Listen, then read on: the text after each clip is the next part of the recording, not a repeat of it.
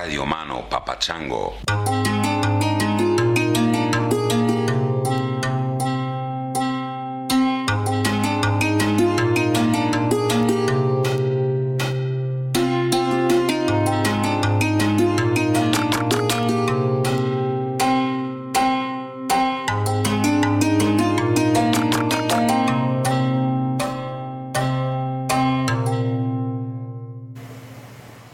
This episode features Carli Davidson, who is an animal photographer.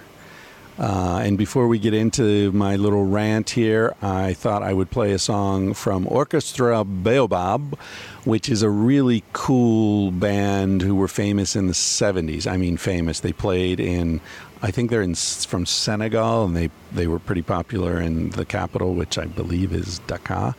And. Um, and then they sort of broke up and somehow their cassettes got out to Paris and they became like an underground cult favorite again, and the surviving members got back together and recorded a couple of albums uh, recently, maybe 10, 15 years ago. Um, they're really interesting because what they specialize in is playing covers of Cuban music. So I think I may have played one of their songs on a previous episode, or at least a piece of one. I'm gonna I'm gonna play a whole song here. El Son Te Llama, I think this is called, and um, so what they do is they play Cuban music that is based on African music, of course, as pretty much all Cuban music is. So you'll hear them, they're singing in Spanish. Those of you who speak Spanish will recognize they're singing in Spanish, but these are definitely not Cuban dudes. These are African dudes singing covers of Cuban songs, which are themselves cultural covers of African rhythms. And uh, it's fucking cool. And it's something that can only happen in the 21st century. So enjoy El Son Te Llama. You'll hear that Carli and I are talking about this uh, music when the recording begins because we were just talking so much. I, I couldn't interrupt her to like say, oh, we're going to do a formal intro. I just turned on the recording, uh, the machine, and there you go. So this one just takes off with a burst, and I get to the intro about 10 or 15 minutes into it. Hope you enjoy this. Carli Davidson, look her up online. Her photography is fantastic, and she's a really cool woman uh, who I hope to get to know better when and if I get back to Portland.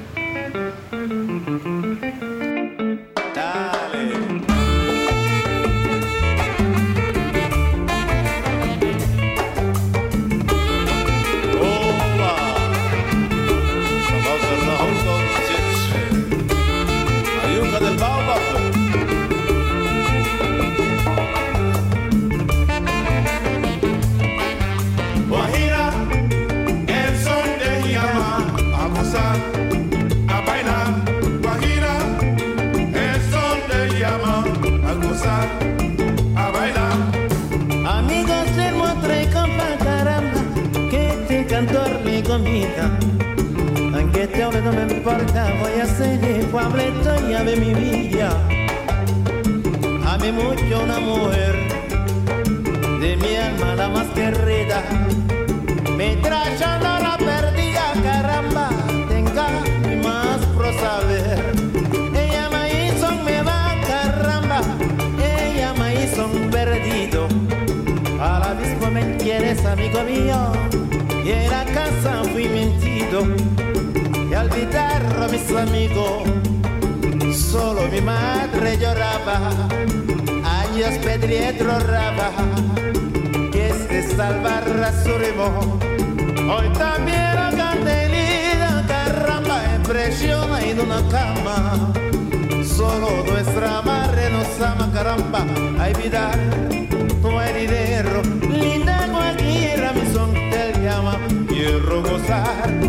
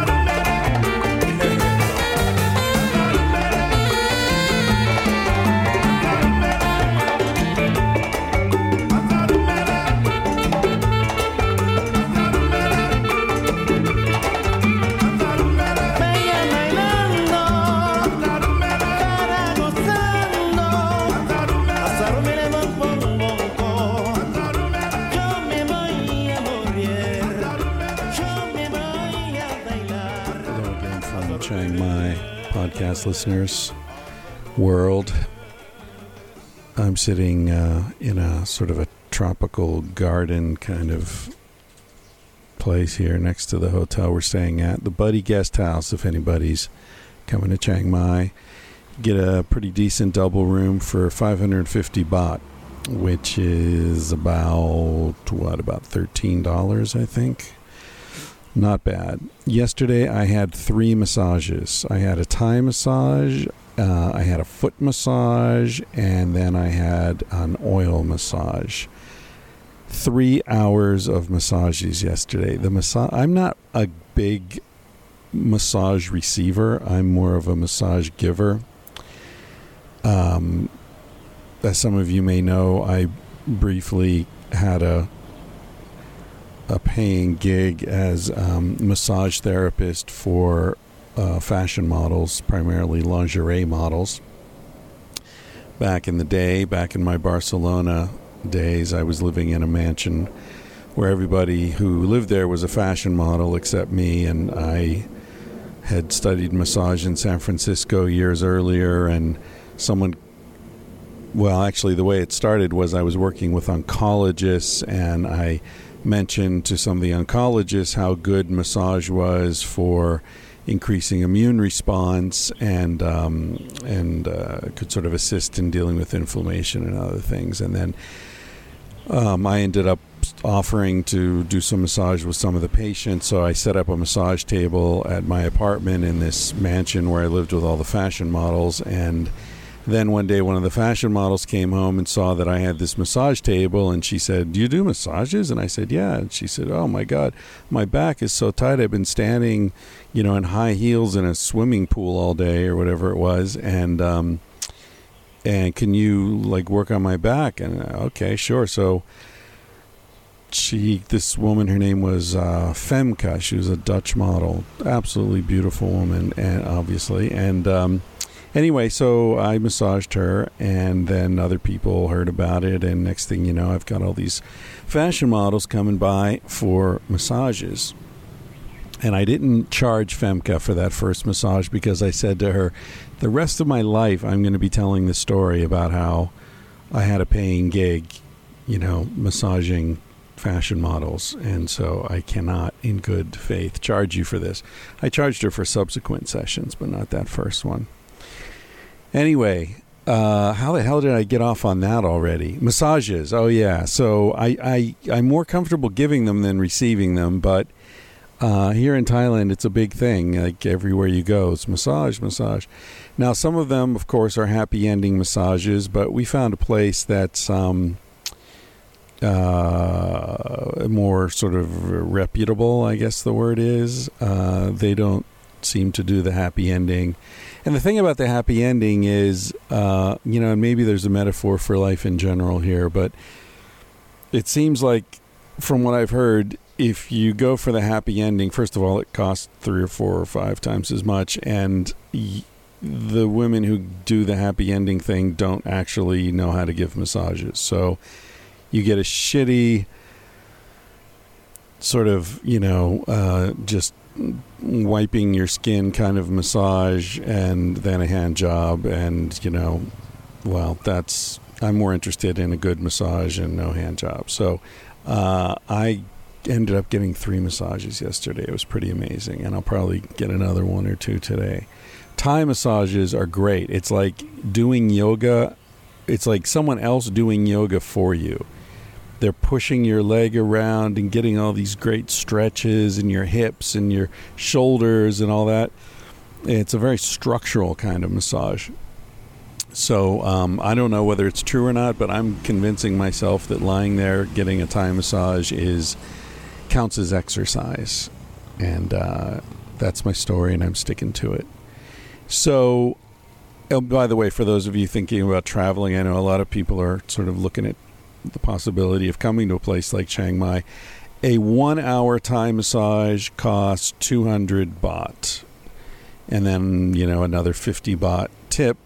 So you're looking at seven dollars, five euros, for a one-hour serious massage. Pretty amazing, and a foot massage is even less than that.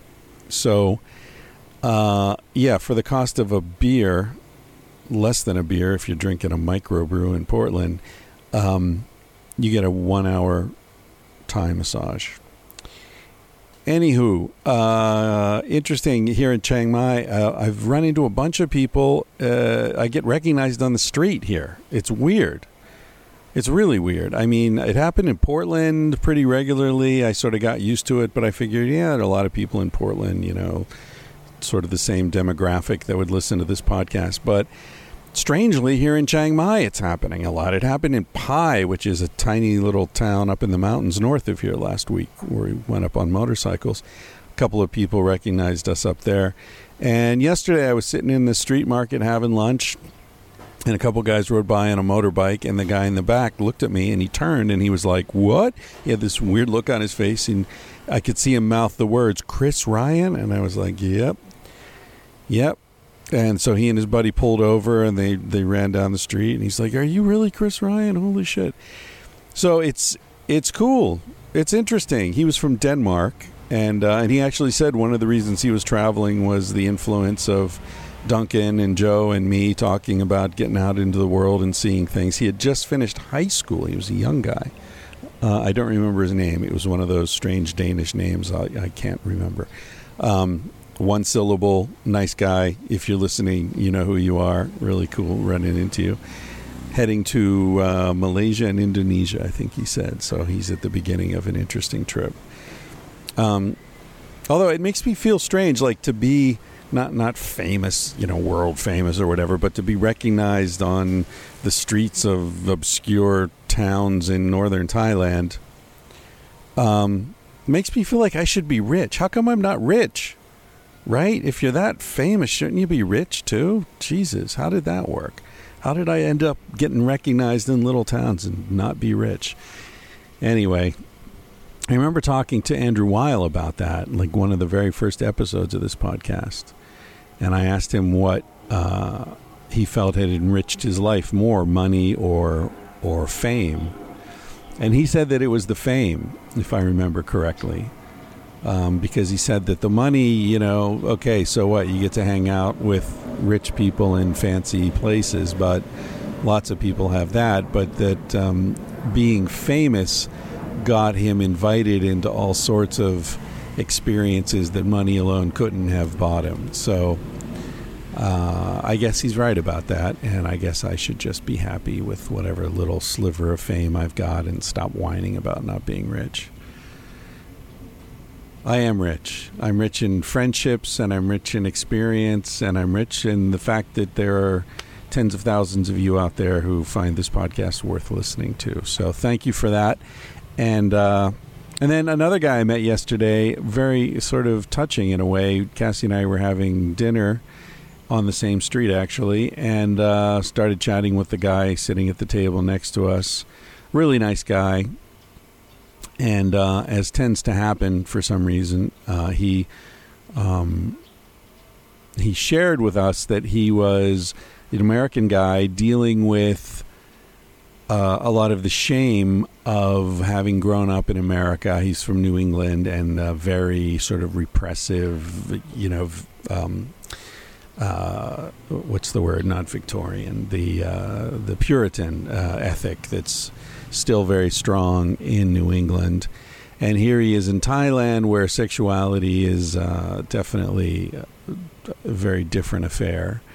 And he was trying to wrap his head around that, around being with a Thai woman who's not a prostitute, who is just sort of happy to be with him, and he doesn't understand why, and he's got all these hang-ups. And and uh, at one point, he mentioned that he uh, was still trying to wrap his head around the trauma of his mother having found him masturbating when he was 11, 12 years old, and she refused to look in his eyes after that.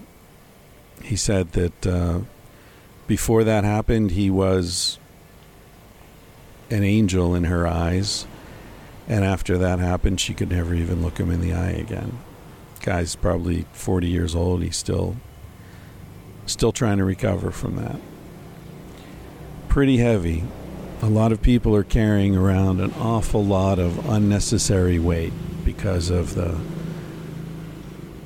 the sad and dysfunctional way that we deal with sexuality in the United States and lots of other places. I'm sure there are a lot of Pakistani and Afghani and Indian and uh, people from all over the Arab world who are also dealing with a lot of uh, unnecessary shame, judging from uh, the sorts of things that you see in the news. I think so much of the violence that happens, the people willing to strap on suicide bombs, you know, there's a lot of self hatred and and uh, I think shame and self hatred are basically just two words for the same thing, right?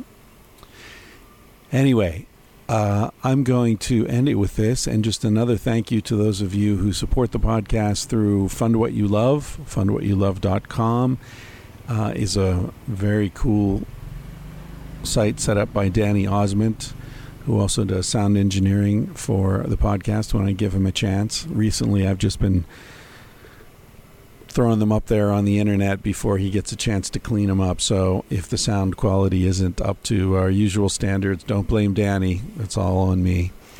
Um, and uh, anyway, fundwhatyouLove.com is a place where if you want to support the podcast, you can go there, enter your credit card one time, and it'll just uh, take a buck or five bucks or ten bucks or whatever you can afford monthly. Um, and then, of course, you can quit at any time. It's just a way to to give the podcast a steady stream of funding without you having to think about it all the time. And the other way, of course, that people fund the podcast is through Amazon.com, the affiliate link that you find at chrisryanphd.com, my site. Easiest way to do that is just go to my site, click on the Amazon ad there in the banner, and then uh, bookmark the landing page on Amazon and use that as your Amazon page in the future. And then everything you spend at Amazon a small chunk of that will go to support the podcast. So that's a great way to fund the podcast as well. As you know, those of you who are long term listeners, I gave up all advertising uh, maybe a year and a half ago. I don't know how long ago it was.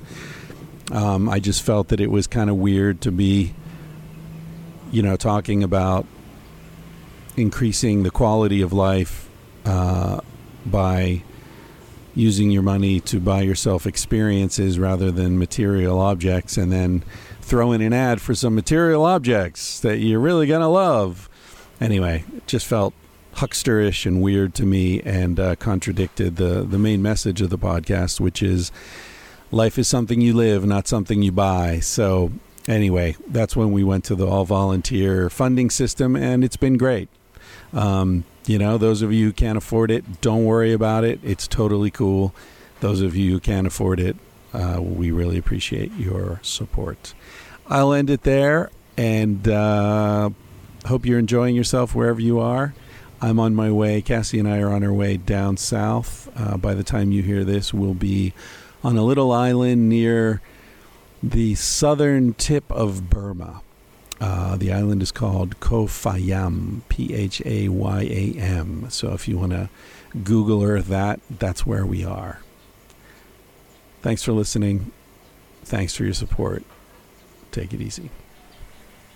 Um, meets all this other stuff.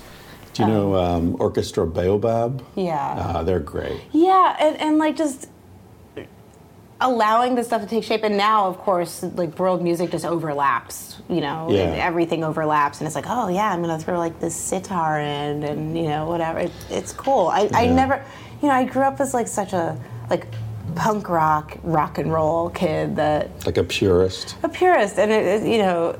If someone was like, "Yeah, you're gonna be super into like world music in your 30s," I'd be like, "What? No." Yeah. And here I am, just But like, I mean, when I was a kid, there was no world music, you know, other than, like you said, add a sitar. That was the Beatles who first did Right, that, right? right. Throw that in. But there wasn't that concept of world music. There was no Peter Gabriel, like, you know, bringing Youssou N'Dour to concerts in Paris and stuff. right.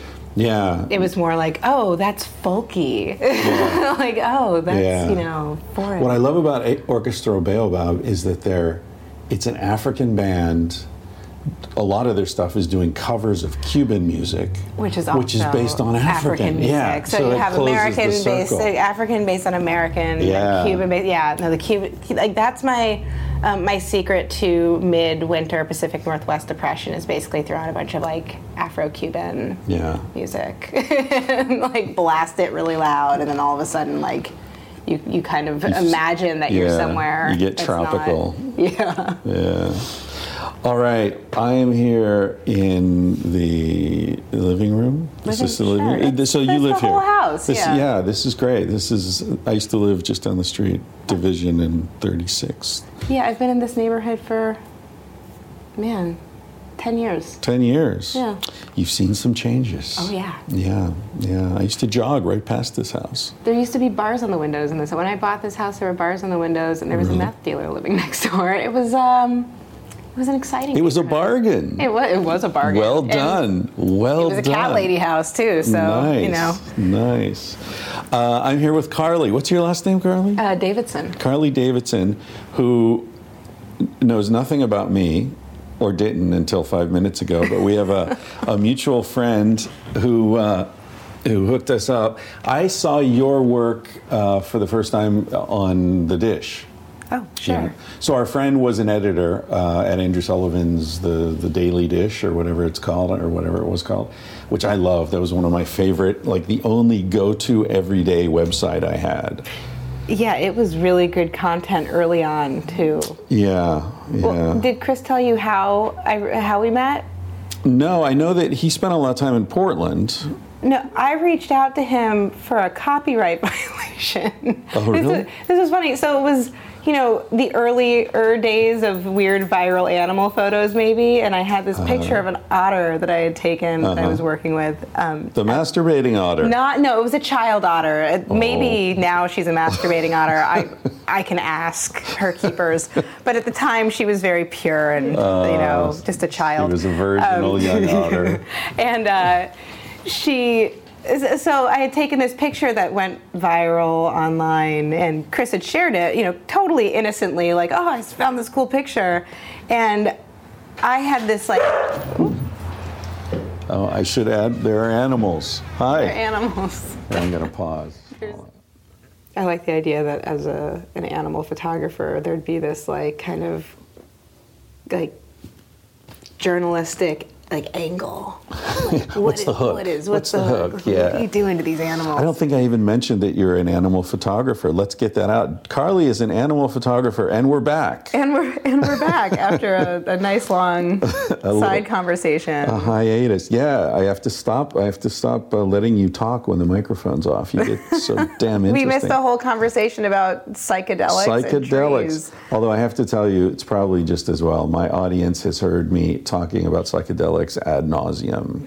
So, at least my side, they don't need to hear anymore. Well, you know, it just reminds me. I'm just going to go off on these tangents. Go off. You know Um, what this my- podcast is called? What? Tangentially speaking. Oh my God, that was like a total. I just picked that out of the plasma of the, ether, universe. Yeah. Um, but my neighbor dropped off. I, I worked at the Oregon Zoo and I volunteered there for years. And um, my neighbor does a lot of estate sales. And he found this stack of old literature and meeting notes from the Oregon Zoo Society. And one of the stacks he brought home was about uh, testing elephants with LSD.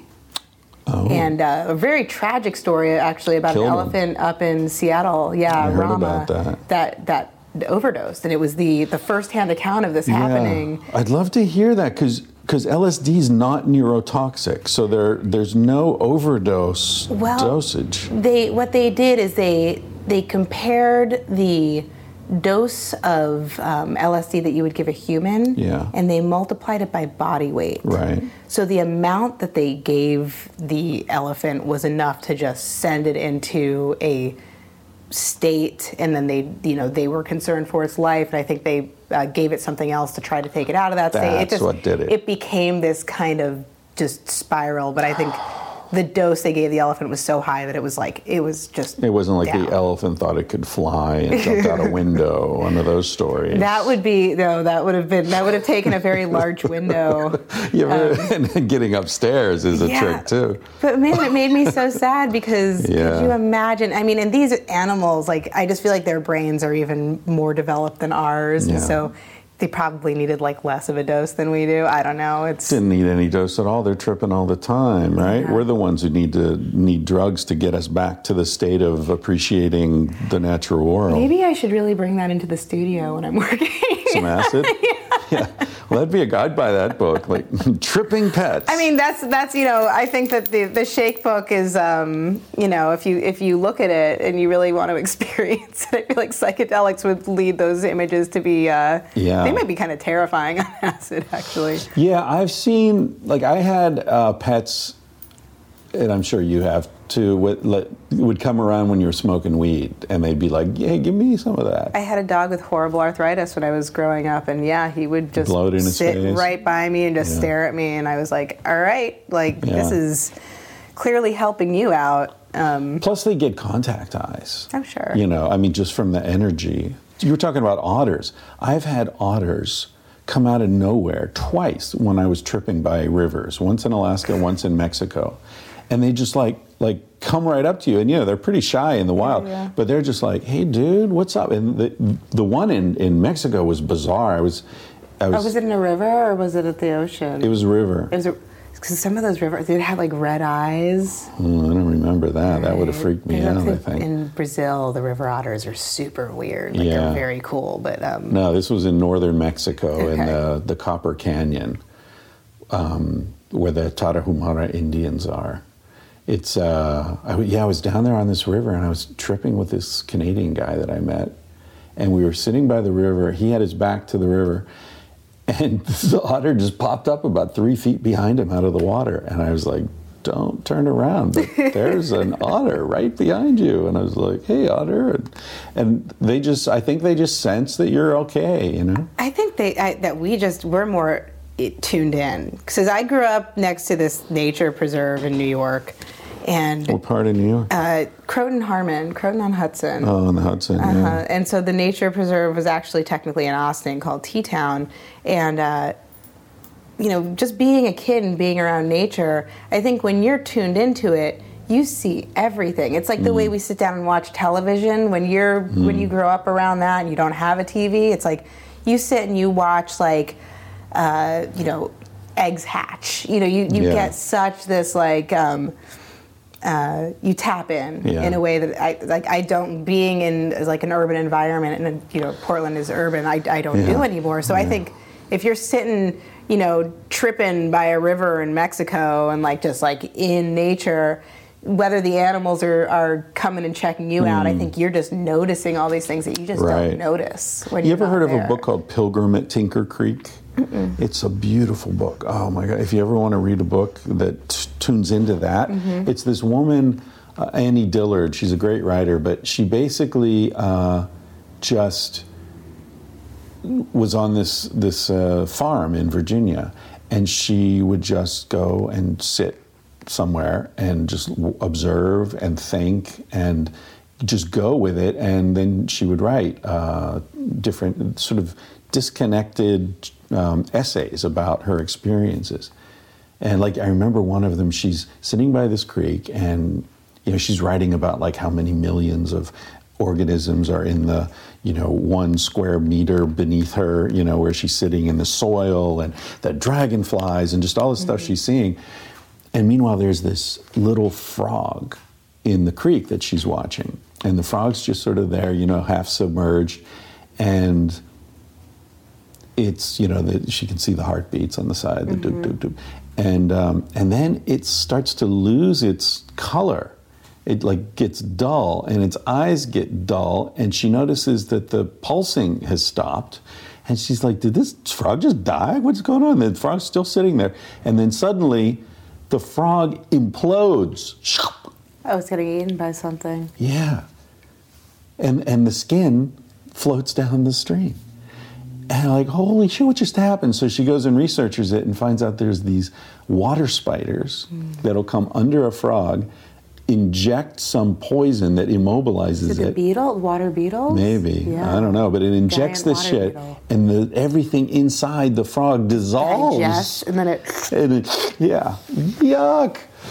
But anyway. But, but this is like you Yeah, can't you write this, right? You're like, what is it like, Creature from the Black Lagoon? But like you're watching it happen in small scale Yeah. with like this like. the insects are crazy. Could you imagine just living in a world where insects were our predators? pretty scary. Insects are freaky. You know, I love like uh, jumping spiders are one of my favorites. Mm. Like they are just like the ultimate soldier. Like they're just these little and and they're so badass. Like if you go up to a jumping spider, and not that I like messing with animals, I feel like you know we're in their space too. Mm. But if you have a jumping spider and it's sitting on a table and you tap your finger on that table, it doesn't run away. It gets up on its hind legs and it basically is like. Wait, you want to start? You want to start? You want a piece of you want a piece of this? Um, and you know, here I am, like a thousand, thousands of times the size of this thing, Exactly. and like you look at it and you can't not be intimidated. It's such a, an amazing um, uh, commentary on body language that Yeah. you know you can be this much bigger and just have the shit scared out of you by Yeah. this, like you know eraser size. Well, people often say, like, you know, I, I work in evolution, so I'm dealing with evolutionary arguments a lot and stuff. And you'll often hear people say, like, you know, well, humans have these, we have our teeth and we're, you know, uh, we're so, you know, intimidating. And it's like, are you so fucking weak. kidding me? We're pathetic. We're pathetic.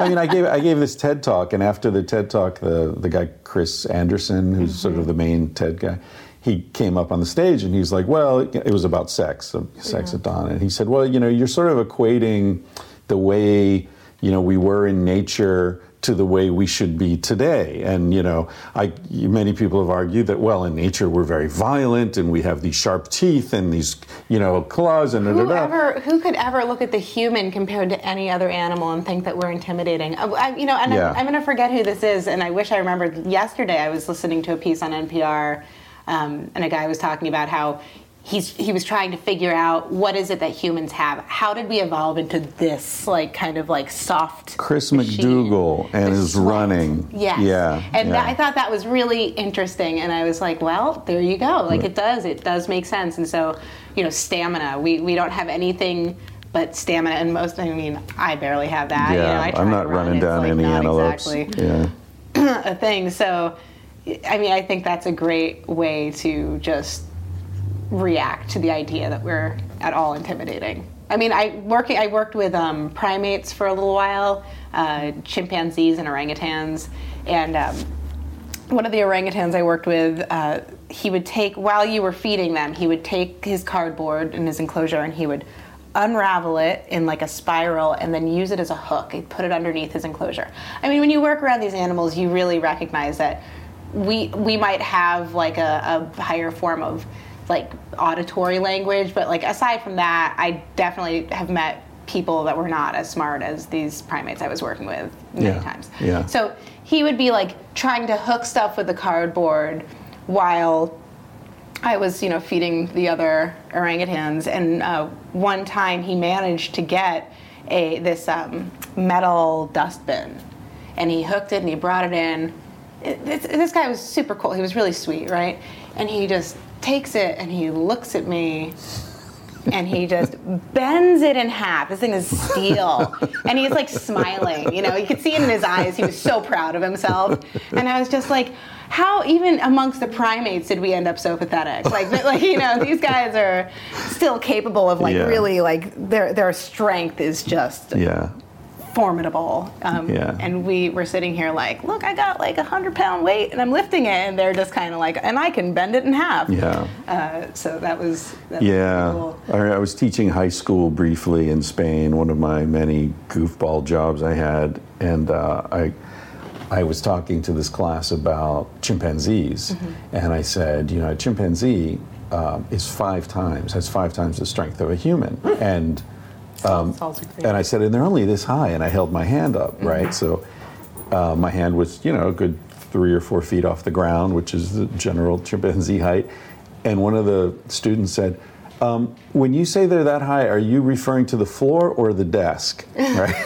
so she thought that a talking like chimpanzee was like, yeah, like 18 inches high and five times as strong as a Well, look at ants. Come on. Oh, they are, you yeah, I, right. I think comparatively, Crazy. we are we are weak on ev- in every Yeah. in every capacity. I mean, even when I look at my ten year old dog, like jump up on things like effortlessly, and Yeah. I'm just like, I can't. I'm 34 and I can barely crawl Yeah. onto my bed without like straining a muscle.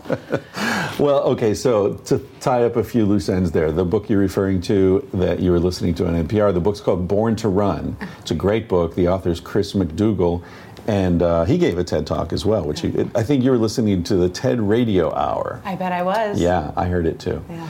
Uh, and uh, where I was camping in that Copper Canyon in northern Mexico is where he went when he wrote the book. Because his book's all about the Tarahumara Indians, who I mentioned, who run these like And you they, know they do like the, while they're running, they do these like yeah, like it's sort of a ritualistic racings. things. Yeah, yeah, and they never use shoes. They don't use so that that book's a real indictment of Nike and the running shoe industry and all that. Yeah, great book, wonderful book. And the other thing was you were in the middle of talking about how you met uh, Chris, another Chris. Right, right. The Chris Uh, who who put us in touch. Yeah, that you were Uh, pissed off because he used one of your photos. Yeah. So this was, you know, I got. I, it must have been Was it one of the shaking dog photos? no. It was way before that. It was uh probably one of the first photos that ever I put online that anybody was interested in. Uh-huh. Um, and at the time, I was working at the zoo and I was uh, volunteering with the zoo photographer because it was really fun for me to have the access to Is the. that how you got into this? Uh, yeah, I mean, I've been working around photography for a really long time, Hmm. but it was something I kind of let go of, and I was really focused on working with animals. Right. And then there's a photographer, Michael Durham, at the Oregon Zoo, who's actually a really well-known bat photographer. Really interesting guy, very techy, um, and I, I started talking with him, and then I started, you know, volunteering in his department, and he actually really pushed me. He was like, "You, you need to take pictures of animals, like outside of just doing this as a hobby. Like this is you're you're good at this, and it's interesting." So.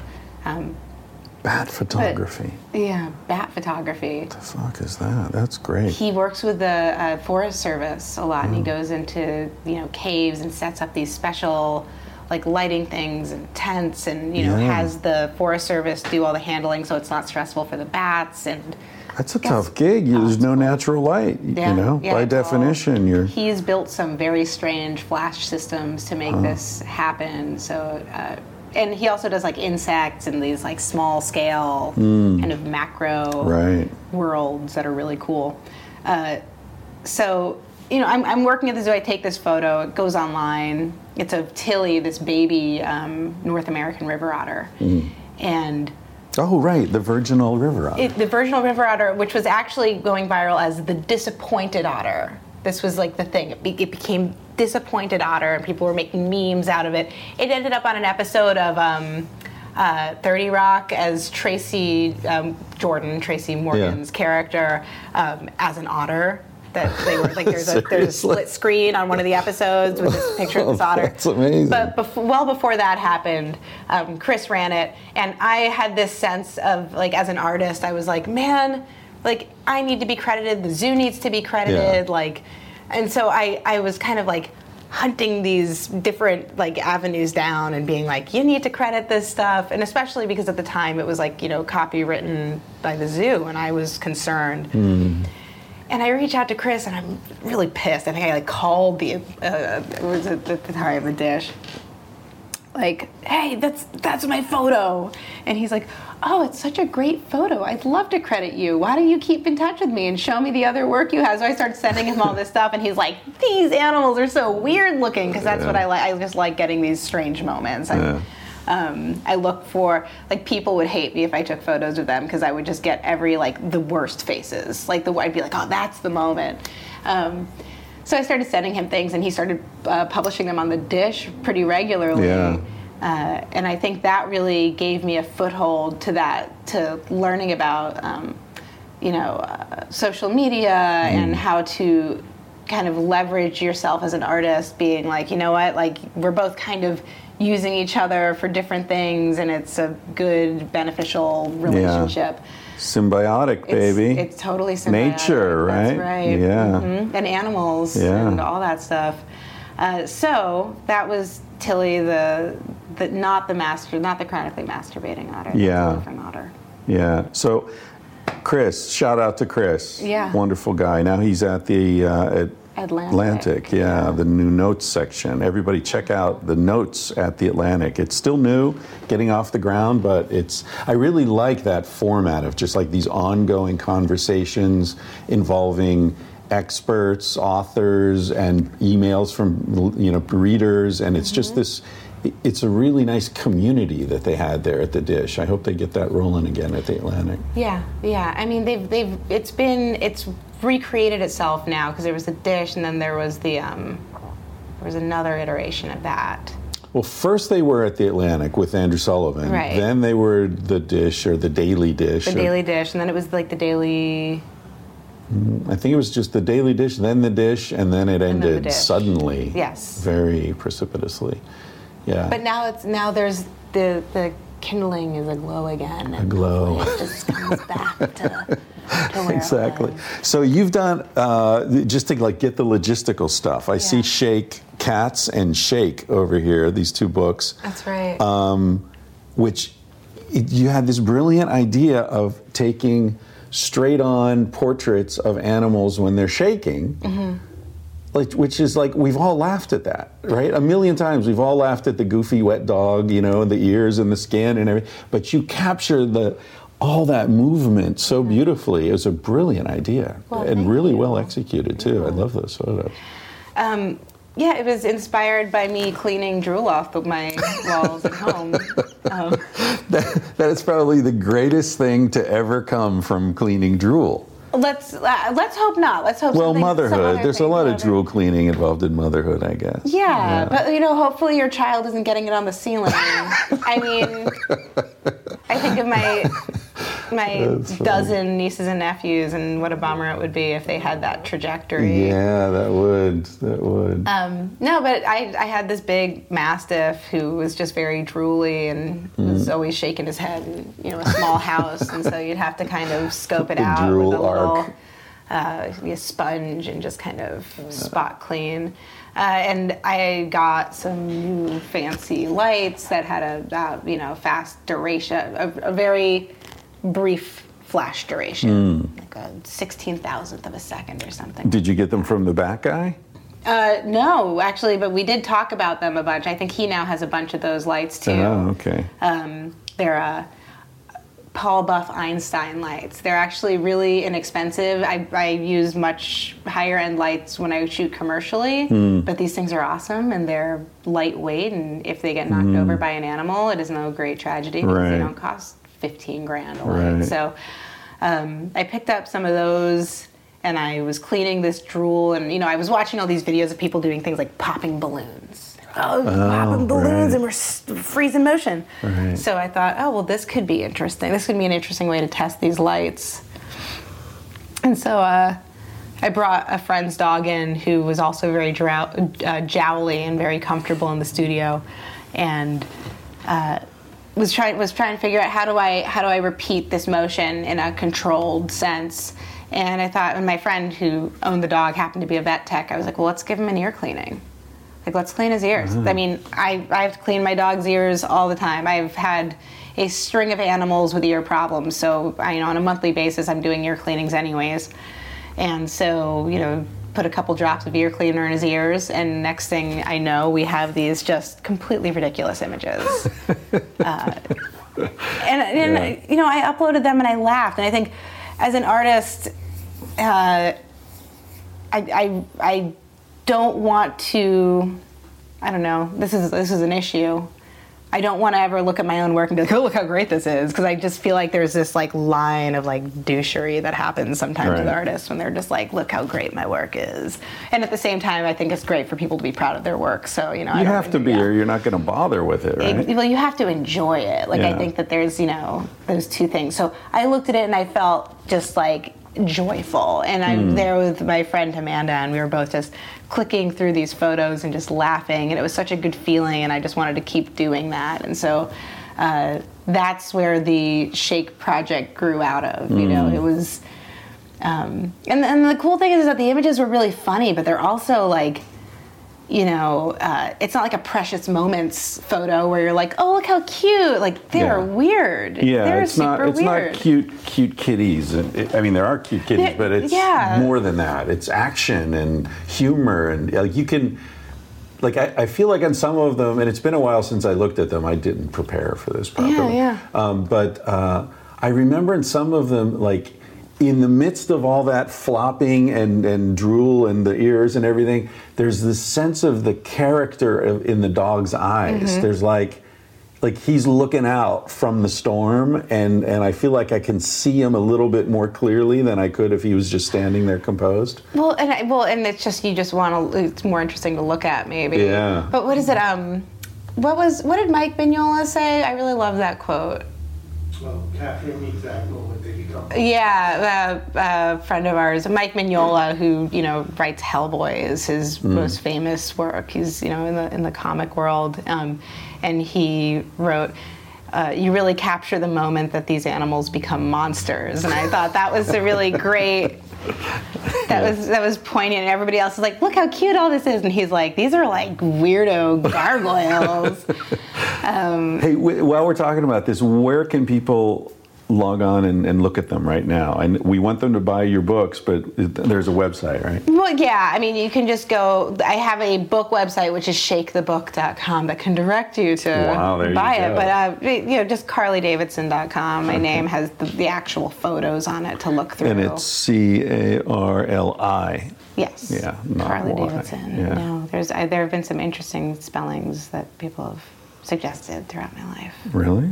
Of Carli? Yeah, K A R L I G H came up recently where I had a correct. That's just unnecessarily There's too many fucking difficult. Yeah, Yeah. like what? How pretentious is that? There were no Carly. When I was growing up, I was the only Carly. It made Yeah. me feel very special, and now there's Carlys everywhere. So well, my name's coming Chris. Ryan, right? And Yeah, it, like people call me Ryan all the time. When I was a kid, that Ryan wasn't a first name. It was a proper last name. And now suddenly I've got two first names, three. Christopher Patrick Ryan. I got all first names. You have all first names. Fucking Anderson Cooper gets all the last names. I get all the first names. You should you should have this be maybe like um like a question in your mind next time you're doing some kind of like vision quest. Like what? Like, why what did is- I get all first No, names? what is your last name? I think maybe you should you should find the last name. Yeah, yeah. Okay, so the, the story about the um, the tripping elephant, Uh-huh. and then your earlier story about the masturbating otter, which you haven't told on. I haven't told that on air. Oh, but they remind me of. Do you know about this thing? Uh, do you know? eh, Oh, and float tanks. I can pull And these all tanks. Oh, pull together. them all together. I can This pull them all fun. together in one one anecdote. John Lilly oh, sure. invented the float tank, right? Mm-hmm. Before that, he was working in the Bahamas, headed up this dolphin research project. Mm-hmm. And there was a woman there. Do you know about this? Th- This The woman who had a, relationship with the doctor. Oh no. Oh, oh the, Y- Yeah, with the dolphin. With the dolphin? Yeah, Yeah. So, so they They flooded a, a- house. they were serious. Yeah. They were in love. I think at least he was. He, he was. So for people who don't know this, I don't even know where they'd hear it. I think she wrote a book. The dollop. The dollop has a um, a whole podcast about it, doesn't it? It's called The Dollop. Oh yeah. It's Okay. a great podcast. This is Carli's partner, who's who's out of mic range, but, but he's a font of information. Yes. Um, the Dollop podcast, and she wrote a book as well. I can't remember what it's called right now, but I'll put a link on my website when this goes up. Um, so the story is they wanted to understand you know this was in the late 60s when they were doing uh, project nim another weird experiment. So the idea was that animals raised in a human atmosphere would be able to um, acquire higher communication skills higher I- that's a bad, bad word. Um, communication skills that would allow them to communicate with humans more readily Which, which also led to many traumatized chimpanzees. project. a lot of trauma. yeah, a lot of animal trauma. Yeah. This one is better than most Yeah. because so they flooded this this apartment or house or something uh, to allow the dolphin to live in the house with this woman, Mm-hmm. and like she's sloshing around in this house, sleeping on a wet bed, like in the water all the time, and sh- this dolphin became very attached to her. Well, I think they were attached before the project even started. I Oh, think it like became. She was like one of the maybe maybe I think so. She was one of the handlers Yeah, or the trainers, yeah. and then it like was escalating, and they kind of like went further. Well, he was sexually attracted Oh, to yeah. her, and she very casually gave him hand jobs. Yes, and and made it a research thing, which is like what a curious uh, relationship. Where she's like you know uh, this research partner, but like you wonder if she was really like partaking in this relationship with the dolphin. Well, why not? Yeah. I, she was. I, I heard her. I don't know if it was on that podcast, The Dollop, or somewhere else, but she was very matter of fact about Yeah. it. She was like, "Look, I couldn't get, I couldn't do the research. He wouldn't answer questions and do the different things, as long as he was horny. So, like, you know, you, And- just had to give him a hand job, and then we get to work. Right, and animals, it's like, well, this goes back to your first book, which I have not read, which now I'll have to read. but like, when when you're working with animals, like Saul, my dog, who is asleep next to us right now, I'll, I'll show you this great video I have on my phone. I got this stuffed animal dog as a model for my studio, and I, it's you know kind of like a life-size beagle. And I put it on the floor for the first time, and Saul just like looked at it, and like something just just took over, and he went up to that dog and he started humping it in front of everybody, shameless, completely shameless. And it was maybe the funniest thing that's ever happened in my lifetime because he was he kept humping it, and then he'd go around to the front of it and lick its nose as if he was like. Oh. I love you. Like, but like, call me, you know, like, Right. and I was projecting this, this. Um, He's like, "Why isn't she more into this?" right, exactly, Yeah. like, or you know, I was, I was definitely projecting this hilarious role going on when really for him he was probably like, we're humping, and then I'm just like trying to get a sense of whether this dog's into it or not. you Yeah, know? yeah. Um, and I think he finally figured out that it wasn't really a dog, and maybe he knew it the whole time, but he just wanted to believe. but uh, Hey, I know some sex dolls like that. yeah, Our, our book, actually, one of the funnier things, you know, you're talking about how your your otter picture showed up on 30 Yeah, yeah, Rock and all that. Our book has shown up in all these bizarre places. I mean, they talked about it on The Good Wife one night, you know, Yeah, like years ago. Someone's like show. emailing me, oh. Um, but anyway, the, there's this uh, like real high end sex doll company. Uh-huh. I mean, like five thousand bucks each. You know, these superhuman, very realistic looking sex dolls, and um, they had a bunch of them posing with a copy of our book, like reading in bed and all this stuff. that's great. Yeah, it's pretty pretty freaky. Um, this was this was um, this was 50 dollars and ninety nine cents. This dog sex doll. It's available on uh, Amazon.com. Oh, yeah. Well, you know they they make sex dolls for dogs, well, for animals in general. I did not like like beyond Like like for- like, I understand like panda porn is where my understanding of this ends. Panda porn. Can we talk about a species that? Listen, I don't want people to hate me. I love animals. I Uh-uh. love them. I want to see pandas thrive. I want to believe that they're fucking coming sick back. of pandas. But like, well, I just feel like if you have to like go through the robotics of or the the instruction manual of this is how you have intercourse, like maybe those animals are like finding their way out naturally. Yeah, I agree. Yeah. I agree. I mean- and and like okay, all this ling ling and zing zing, you know, oh look, they're they've had babies. I don't give a fuck. Why why do we care about pandas? Well, I think because they're black and white. because they're they are cute right i mean when you look at like animals that are on the verge of extinction Yeah. and they you know maybe i'm trying to think of a good example don't have the basically an oversized teddy bear appeal The white rhino. White rhino. I mean, look, there's there- the northern white rhino. Um, the I'm going to forget her name, but I have a friend who used to take care of her, Hmm. the one who just passed away in San Diego, and I read that story and straight up started tears down my face. It was Hmm. just that moment, like one of those moments of reality where you're like, here's this majestic, misunderstood. If you've ever worked around rhinos, you know that they're smart, incredibly gentle animals. Hmm. Um, and uh, not this this idea of them, you know, just running around the the African plains, kind of like stomping people to death or putting out fire. Like no, like these are really interesting, sensitive animals. Yeah. And just seeing that, like, there's now three left Yeah. you know, and uh, that's devastating. And then, but these animals, those animals, they know how to reproduce. They know what they're doing. Like if you gave them a, an honest shot, I think that you know, Rhinos know how to fuck. rhinos. Is that know what how you're fuck. saying? I mean, they. that's a T-shirt. yeah, there you go. Like I don't. I think that they're. You don't have to show a rhino a video. Put it that way. And but you know these beloved pandas, like they'll they'll always have funding. They'll always have donors. There's Yeah. people who just see pandas and it's like.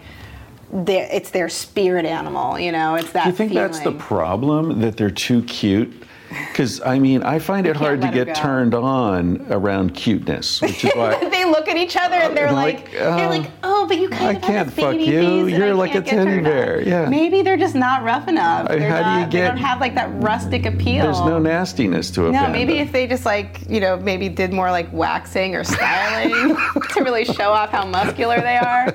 Um, exactly. They got to get like a butch panda to really, you know, yeah, I Yeah. mean, maybe that's to save the species. because grizzlies, you know, grizzlies Oh, no- are fucking no whatever they want, right? Grizzlies But are Nobody's sexy. showing videos to grizzlies to get them turned on. No, yeah. Not necessarily.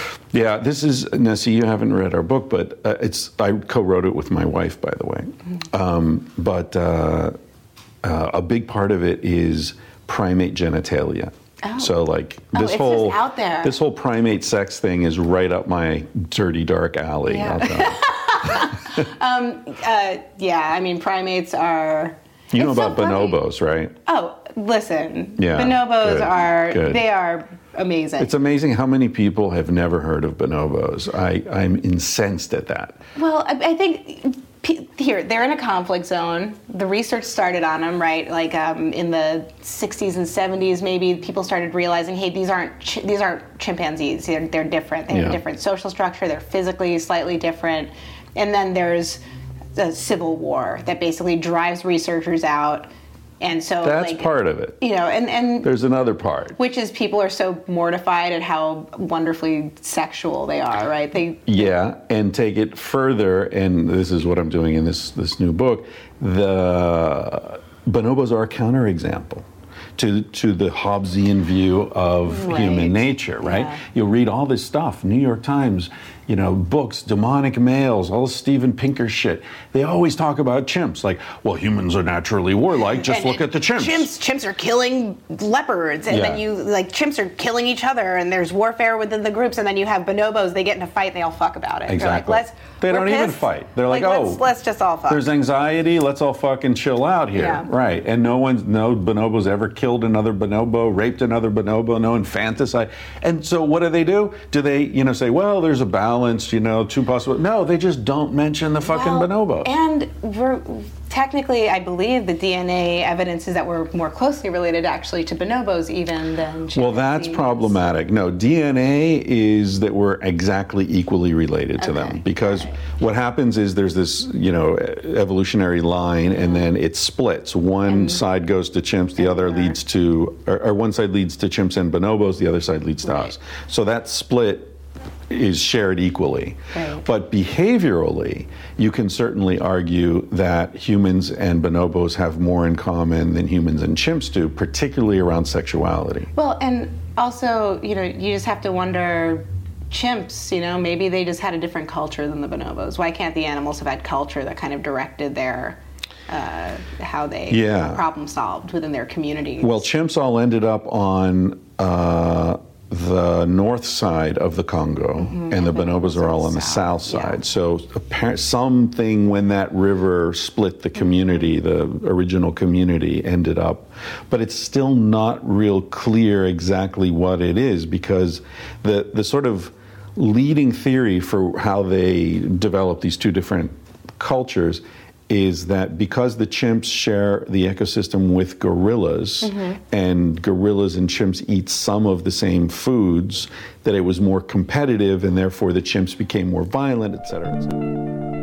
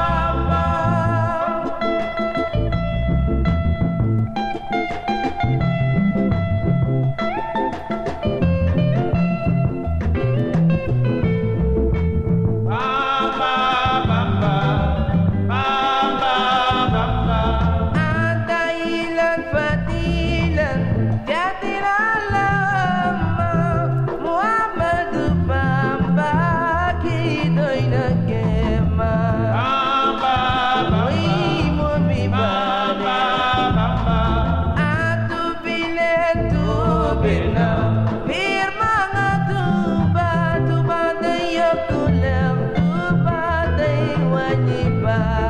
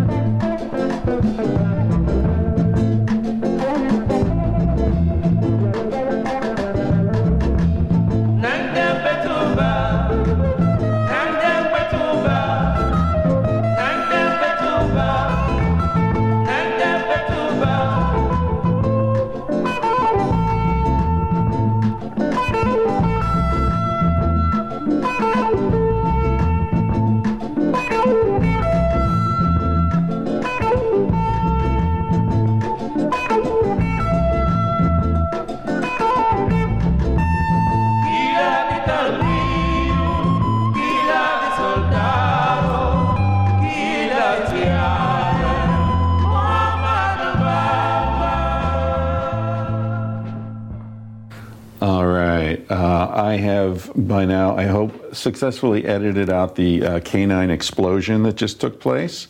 This, this all. Look at this thing. Uh, He, he's so chilled, but man, if there's a noise, He's a guard dog. watch out. Yeah. He protects. That's his job. What is he? His breed? He's a standard schnauzer. Schnauzer. Um, I adopted him when he was seven a couple years ago. Schnauzer is a funny Schnauzer. word because it sounds like one who schnauzes. one, who, one who schnauzes. I just love the just the the schnoz aspect of it. the schna. It's The- like what is it? A Yiddish dog? He's he, well Saul, German. and he's oh, Saul. you know I'm a German Jew. I, I think I Oh. project that on him. Okay. So maybe So there's that's the some nervousness. Yiddish. Yeah, that's that is. persecution. Mm-hmm. oh yeah. Schnauzer. Schnauzer, uh, and he he's very protective. Like Yeah. I've never, I've always had dogs. I've had these big, big, dumb, beefy dogs, Right. um, mastiffs and boxers, and like these mixes that have always been. What'd you name them? Fabio. Fa- yes, they were all named Fabio. Fabio one, two, three, four, and five. Um, Norbert. Norbert, who that little memorial up there is for. is Oh, our, uh, Norbert. That's yeah, uh, he was He looks like a Norbert. He was he was a great dog. He was the one who slobber inspired the Shake project. Um, but he, Uh, What a legacy. Yeah, but he was like this. He was if someone came and knocked on the door, he wouldn't even make a sound. He'd be like, "Whatever, come in, just take Yeah. whatever you want, just Yeah. don't bother me. I'm sleeping." And then I adopt this dog, and he is like intelligent. And he knows he looks good. You know, he just has a confidence about him, and he's always Mm. working. He's always checking the per, uh, perimeter. Do these perimeter checks, and he comes and sits by my feet. Mm. Yeah. He loves being out in public. He loves being around people. He's very Yeah, he, he accepted me immediately when you said I was cool. It was like, okay, Mm-hmm. Yeah. he's cool. But he, it. but the mailman, like his job every day is to tell the mailman to leave, and then the mailman leaves, so he's instantly rewarded.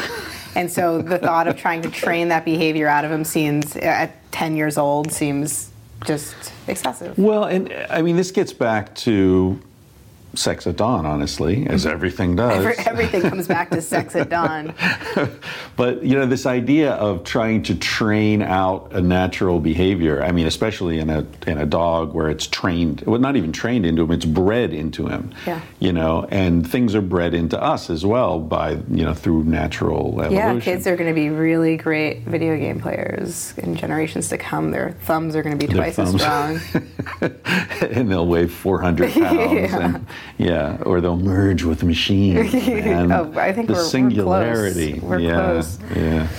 Um, anyway, we were talking about this uh, the difference between the chimps and bonobos, and, and, I was and the northern ranting. gorillas and i was going to say like i have not worked with gorillas everybody i know has worked with gorillas like reassures me that they are the gentlest Right. of all of the uh, Right. you know primates of all the uh, great apes So, Yeah, like, so the whole them and- competition thing. and there's so much fucking food there and also, I mean, it it it betrays uh, the most basic tenets of natural selection, which is natural selection says there will never be enough food because in this sort of Malthusian calculation, population will always expand to the carrying limit of what food's available, and so then there will be competition between the individuals of the bonobos as well. So unless you're saying like in 5 million years bonobos haven't reproduced enough to saturate their their niche, their ecological niche, then that explanation makes no sense at all. well i think it's just that it's again it's this like competitive compartmentalized Yeah. view of nature, which is like again that it's this like, you know, like crocodile versus shark versus like you know Yeah. gorilla with uh, whatever like Hulk hands, Yeah. and then that these animals are all like. Like whoever comes out on top is like the king of animals, and it's just like so fucking crazy because like animals are, Yeah. you know, I think we are just so competitive and weird as animals or other animals. You see them like they're like game on, game off, right? There's a, there's a watering hole and everybody's fucking thirsty and everybody's like, listen, Yeah. like we're not right now. When you Like, see that all the time, like the antelopes know the lions aren't hungry, and the lions are just walking through this herd of antelopes, and everyone's like, "Yeah, it's like, whatever, okay, yeah, game off. Like, Yeah, we're cool. We, yeah. Everybody has to survive. we're on break." Yeah, and I, I just, I don't know. Yeah. Yeah, you're right. I mean, there's it's that's a big part of this book I'm writing now is this this uh, propaganda about the natural world that's designed to make. I mean, I I see us as living in cages, and so the cage keepers are always telling us like, oh, you're so lucky that you're in that cage because it's really dangerous out there. You can't. The these bars are actually protecting you right? Mm-hmm. Whereas in fact, we're inside the cage, we're trapped, right? But we're the civilizational message is to convince us that we're actually being protected from this horrible natural world where everything's constantly a struggle for survival. Mm-hmm. And you know, I was watching this nature film a while ago, and it was one of those BBC things with you know Richard Attenborough and his posh accent, and it was. Um, it opens with this seal playing in a wave. It's in like South Africa or somewhere, and it's like you know, do do do, nice little language, yeah, and then the do do do. Fucking Do, do, do. dies. Yeah. and, And it's like always like they're always like white- thrashing around, and you're like, no, the seal, like blood yeah. and the, the seal's tail is still flapping and Yeah, they, yeah. they slow it down he actually said that they slowed it down to 1 40th normal speed so you can see like this We're so amused by violence. Well well but now i went back and watch it die more calculated. slowly. yeah exactly. Like so you can really enjoy the but i i went and i looked up these seals and like okay these seals live i think they were harbor seals. They live on average 30 years. That's mm-hmm. a, like a normal harbor seal lifespan. So let's say that that seal like you know got eaten in its prime. It was mm-hmm. 22 25 somewhere like that so it's 25 years of like lying on warm rocks, hanging out with your friends, swimming around, eating fish, like doing what you do, and then you die so quickly, so unexpectedly that they have to slow it down to Don't 40th. you wish that there was better insurance for seals where they could sit in a bed rotting and pay off the health insurance system like get everybody tubes else? up their noses. Like everybody else. Like they're not even there anymore. They have Exactly. dementia. They're like, I remember this time I ate a fish. Did I tell you about this time I ate a fish? Like, and it's just that loop, you know, and your their seal families watching them suffer through old age, and you're Yeah. thinking like, man, They'd be so much better. they'd be off. so much better off. That's my point exactly. And I'm going to go rewrite it now With- using your approach because your approach is much funnier than mine. You- I- I'm see, just- I'm just, like, around scolding and. I've had these conversations with them. They are they're these amazing animals, and you know I worked with them briefly. I, I worked. Uh, I, I, I was an intern with the marine life um, department at Oregon Zoo for like four months, Mm. five months, and uh, worked with these sea lions. And like they're so, they are. They're really funny. Like they're really silly animals, and also like whatever comes out of their bodies is just so appalling. It's just like this weird fishy mass, and like it looks like concrete, so you step in it all the time when you're walking around there. Oh, really? Oh man! And they snarf at you when they're making sound. There's like Snarf. loogies that just kind of fly out at you. Snarfing, which is similar to schnauzing. Schnauzing. But schnauzing is land based. Yeah, I think like schnauzing is dry and snarfing is wet. Right. So somehow Right. there's that delineation. But yeah, I mean. So tell us about the, saying. the masturbating otter. Okay, we're, we're this, like I feel like we keep coming back to the masturbating otter.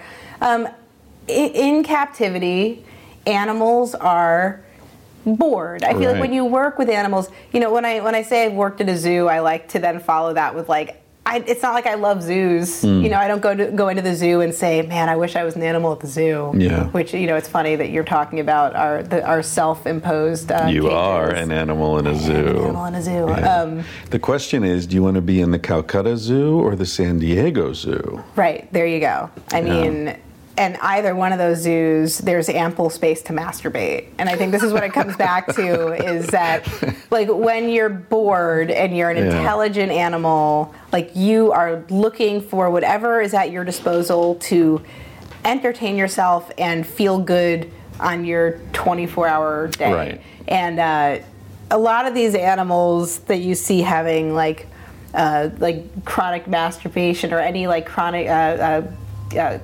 stereotypical behaviors, which is what it is. It's um, you actually create a you know a route in your brain Right. that's like okay this is what feels good so i'm just going to do this over and over again loop.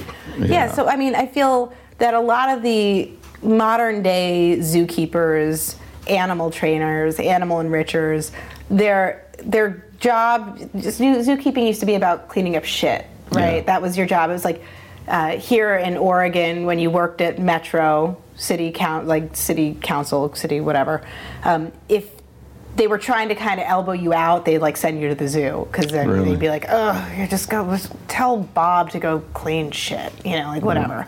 Um, so you had these animals that just didn't have very enriching lives. They had small enclosures. They, you know, didn't have people whose goal it was to make their lives better. They had people who, you know, whatever, they, they had a job. And I, I think that was relatively commonplace amongst Sure. zoos. They were menageries back in like the, you know, 20s to let's say 60s.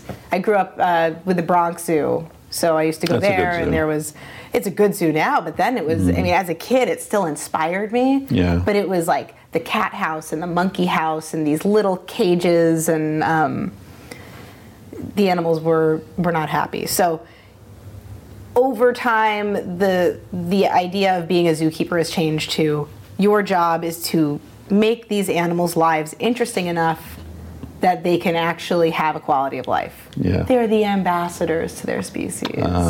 so um, this is cute. Yeah, cat is your, your cat is trying to get into my headphone case. That's She's succeeding. yeah, she's in there. But yeah, so now part of your day is obviously spent cleaning, but then a big part of the day is spent building enrichment for animals. So for otters, this is creating puzzles, creating things that keep these animals that are smarter than we are in a lot of ways. Um, that's a good shot. Yeah, keeping them entertained and um, I'm gonna get one of you and, and, oh yeah, and the Saul schnauzer. and the schnauz. yeah, He's gonna- just like asleep over here. So we're getting. So this is we're getting to the masturbating. Mas- so, oh, so right. basically, like The otters. the the ultimate keeper has animals that like don't masturbate that much because they're busy doing other things. Right. Uh, but when you have animals like an otter that's been in captivity for 20 years, What um, else are you gonna do? and and they figure it out. They say, "Man, this is I did this once. It felt great. It was you know whatever." Like they're probably going to take that up. They're going to do it a lot. And Yeah, well, as you say, what else is there to do? They're not hunting. Well, and to train a behavior out of an animal, say, so say like an animal has a behavior, they're doing something that you know is like repetitive and unhealthy.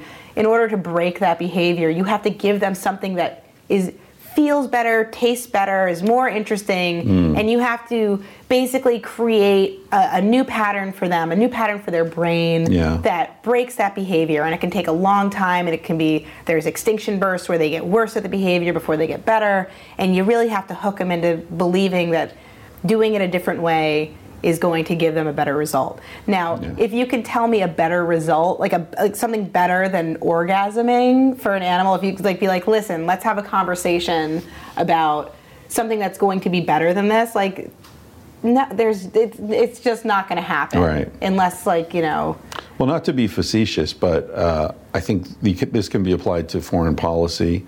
You know, like terrorism. What's Mm-hmm. terrorism coming from? It's coming from the fact that there are no better options, right, for these people. It's like there's no. Mm-hmm. they're not seeing a better option. Well, I mean, in Pakistan, Yeah. you know, in Iraq, in Syria, there are no better options. There's nothing. There, There's like, what do you, what are you going to do to get some dignity, some meaning in your life? You're going to fucking go blow up the people who've been blowing You up, you and your Yeah, friends. You yeah. know, that's what you're going to do. That's what the, the bar was set there from childhood. Yeah. seeing this is the the option. Have you heard of Rat Park?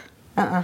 It's really interesting. It's it's uh, Bruce Alexander was his name. He's a Canadian psychologist, uh, and so he works in addiction. Mm-hmm. And uh, you know there are all these rat studies. Like rats will you know press the lever to get more heroin or Right, cocaine or whatever, More than food, more than food, yeah. and they'll starve. And everyone knows this research, right? So he he was looking at it. and He was like, well, that doesn't make sense. Like y- you know, is it really that uh, pleasurable? Um, so he looked at this research, and it's rats in cages. right, so they're fucking miserable. There's nothing to do, right? It's like us humans in cages, and we come home and Exactly. drink. like, Right, exactly. So what he did was he built what he called Rat Park, which was this big rat mm. complex where there were lots of things to do, lots of balls to push around and places to dig and build nests and other rats to hang out with. And so he removed the social isolation and as you said, he made the environment stimulating and interesting and lots of other stuff to do. And then he introduced the same research protocol and the rats ignored the drugs. They tried it once or twice and they're like, yeah, whatever, whatever. and they just went back to having a good time. They didn't. So it, it completely subverts this notion that drugs are so powerful that if you ever try crack, you'll like leave everything behind. You'll only leave everything behind if you really don't have anything else to leave. going on Yeah, for you. Exactly. Sure. And I think that's I mean, literally animals in cages, right? So Yeah. The the ideal modern zoo complex, going back to the Bronx Zoo when they opened the Congo exhibit, and they had this huge area for chimps to be or uh, gorillas to be moving around and exploring. And I, I, I have a picture somewhere in this house, I'm sure, but it the enclosure used to be a bare rock and a fence around it and a bunch of gorillas that were sitting there throwing up in their hands and eating it again. This is a stereotypy that you see in captivity with Right. animals because they can eat and then they're rewarded over and over again. Right. And all of those stereotypies stopped as soon as they had an environment Right. that they could interact with. Right. Yeah, it, it's interesting. Like we we are accustomed to thinking that science is so developed, and then you come across something like Rat Park or the stuff you're talking about with zoos. That's so obvious. It's so fucking obvious. Well, science, I mean, science starts in this like weird clean space, right? Which is like non organic. It's like okay, Sterility. it's very sterile. yeah. and, and it also like it, it comes with all these kind of rules and even as like a photographer doing things that are technical uh, i feel like there i'm constantly being approached especially by women uh, who want permission to call themselves photographers and it's that idea of like there's a right way to do things there's i remember as a kid my father's an artist i always felt like I, I wasn't an artist because i couldn't perfectly draw something like photorealistically and I, that was like the bar I had set of Right. what art was. Right. Um, and, you know, science comes from this also very sterile place. And the older I've gotten, the more I've realized that, like, art can be like my friend Bridget Irish making a four leaf clover print with her ass, you know, green paint. and, like, that's fucking art, right? Like, that's Yeah. amazing. It's hilarious. Yeah. Born on St. Patrick's Day, Oh. Irish. So, uh, And is Irish her real last name? yeah, it is. Really? Bridget Irish, Bridget born. Irish, born in St. Patrick's Day, performance who now makes four-leaf clovers with her ass. That is Yeah. a whole story right there. But she she was one of the people that really inspired me to chill the fuck out with this like Right. you know being a good art like what the fuck does that mean or people who are constantly saying you know I need to take a class to be a photographer and I need to do this and that and I'm thinking you have a phone that's like yeah. more than two megapixels Right. like you can make art you can be an Yeah, artist there's a movie that just came out recently, uh, Tangerine. It's called. It was filmed completely on an iPhone. Love it. Yeah. Like accessibility. Like I think that there's a when you when you attach experience to privilege, you're instantly cutting out a huge portion of the population, and Mm. Right. you're making it. Um, you're basically telling people they they can't be good enough, and so Yeah, you know, privilege and consumerism. And You need to buy all this shit, yeah. you know, and then and then people go buy it. It's like you know workout gear or whatever, and like that's not gonna make you in shape. But going back to the scientific experiment of things, and again, I'm going to forget. I'm very bad with names. This is, you know, terrible. Um, the scientist who took baby chimps and made these like hard wire covered like uh, the mothers Harry Harlow. yeah, and they, they would get University shocked if they went to the uh, to the mother, right? And I'm sitting there like, why don't you talk to like any grandmother? And Any say- woman. Any woman. Yeah. like, what happens when you have a, a, a baby that doesn't get what it needs? Like, Yeah. what? Let's talk about a family history. Like, who in the family didn't, you know, there Yeah. there wasn't being paid attention to what happened. But we're sitting there trying to prove these things that, like, every mother, every parent who's who's Yeah. really attentive already knows by by getting evidence in this sterile environment and torturing babies, Right. right? It's like, what sick fuck was like, let's torture some babies to prove that baby torture sucks. Well, hospitalism, Yeah. Mm-hmm. right? You know about that? It's uh, early in the after germs had been discovered, like in the late 19th, early 20th century.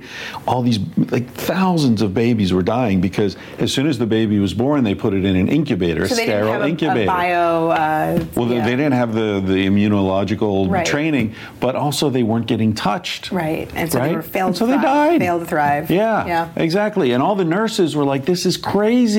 You can't put a baby in a, and not touch it for two weeks." And the doctors, who were all men, were like, "No, this blah blah blah blah." blah." Yeah. In We're, we're saving their lives. Yeah, no, this, like- this is better. Just uh, you know, I'm a trained physician.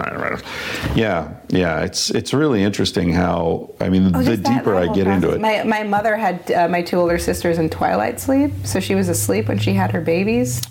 Twilight Sea? What's that? Oh yeah, this is like a thing. Oh, is it okay? There's another dollop episode about that. Another dollop. I didn't even know that. Hey, there- forget uh, tangentially Mad speaking. Yeah, Go listen to the dollop. dollop. um, Mad Men. Uh, one of the episodes of Mad Men where uh, January Jones' character has Uh-huh. a baby. It's in twilight sleep, and it's just so traumatizing to watch this episode. Is that where she's just like completely anesthetized? They actually gave them. Um, oh, what's the date rape Oh, drug? ketamine? No. Oh, GHB?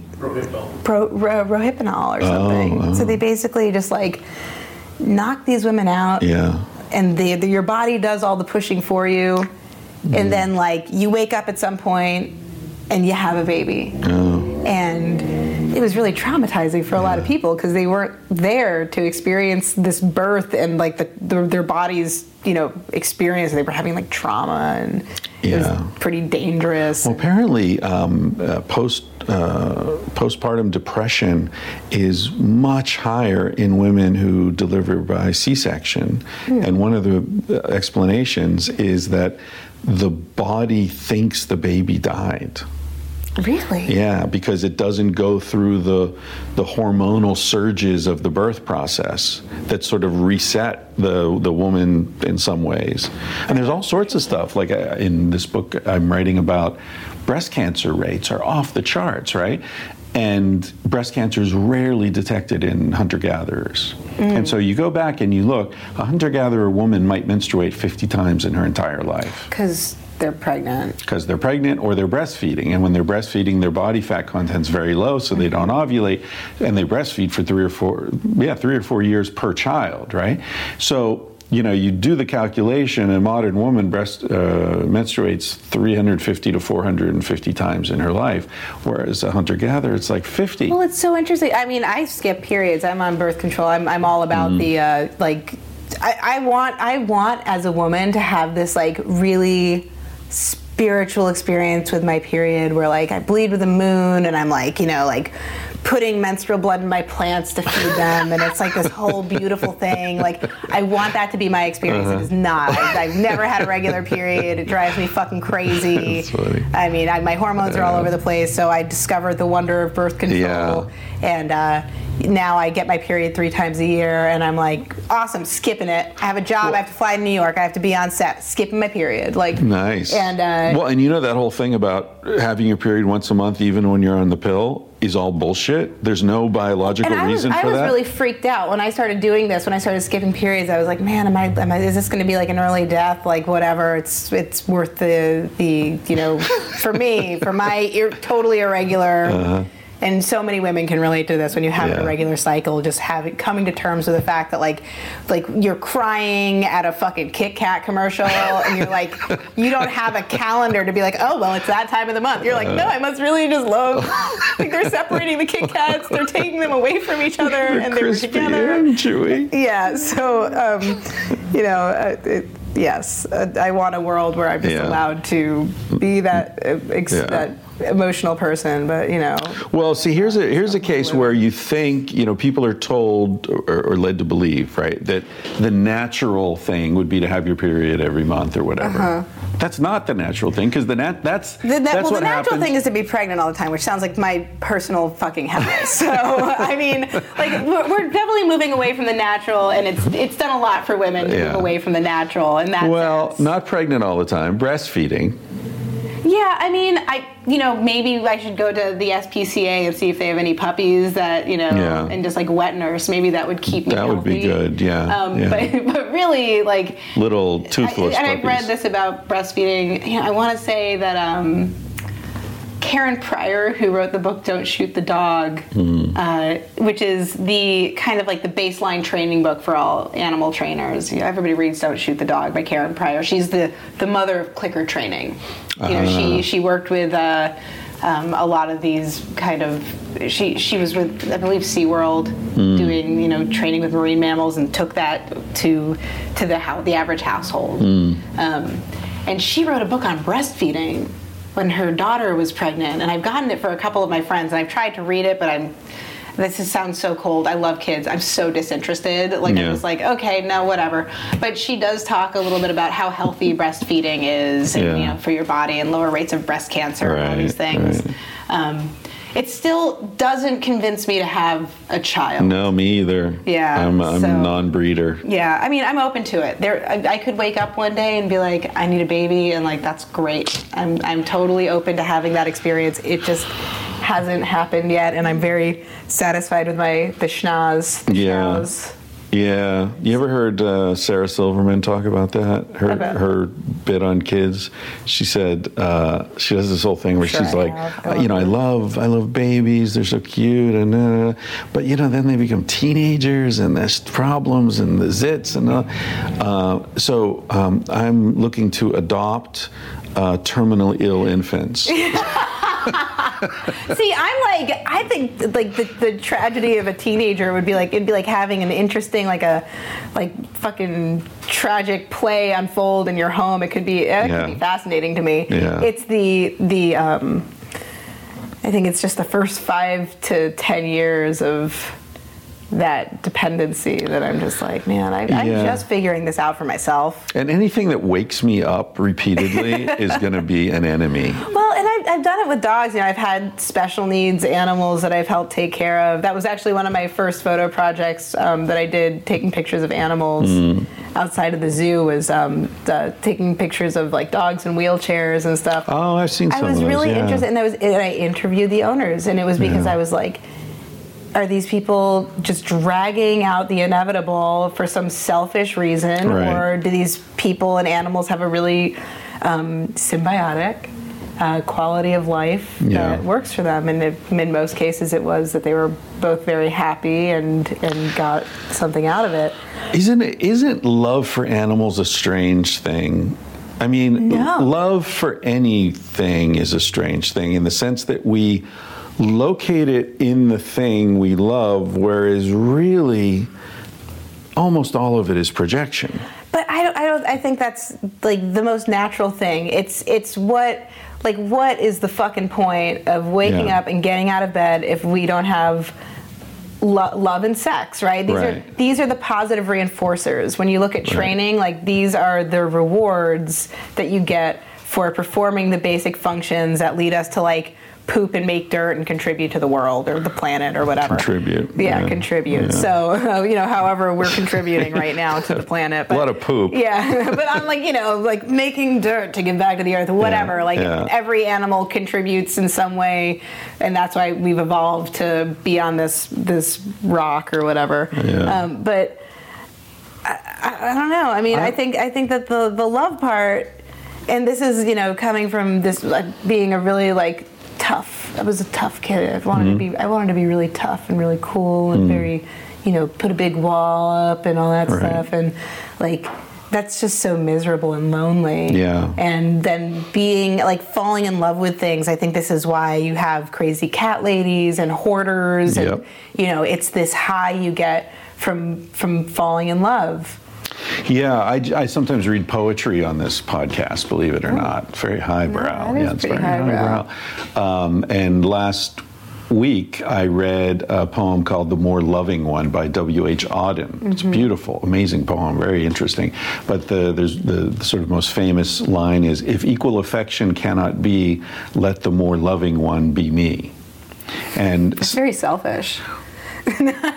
but you know that's that's the pivot of the of the whole poem is like is that selfish? Be- well i mean you're joking but it is because what he's saying is the experience of loving is what i'm really after here. That's what's so wonderful.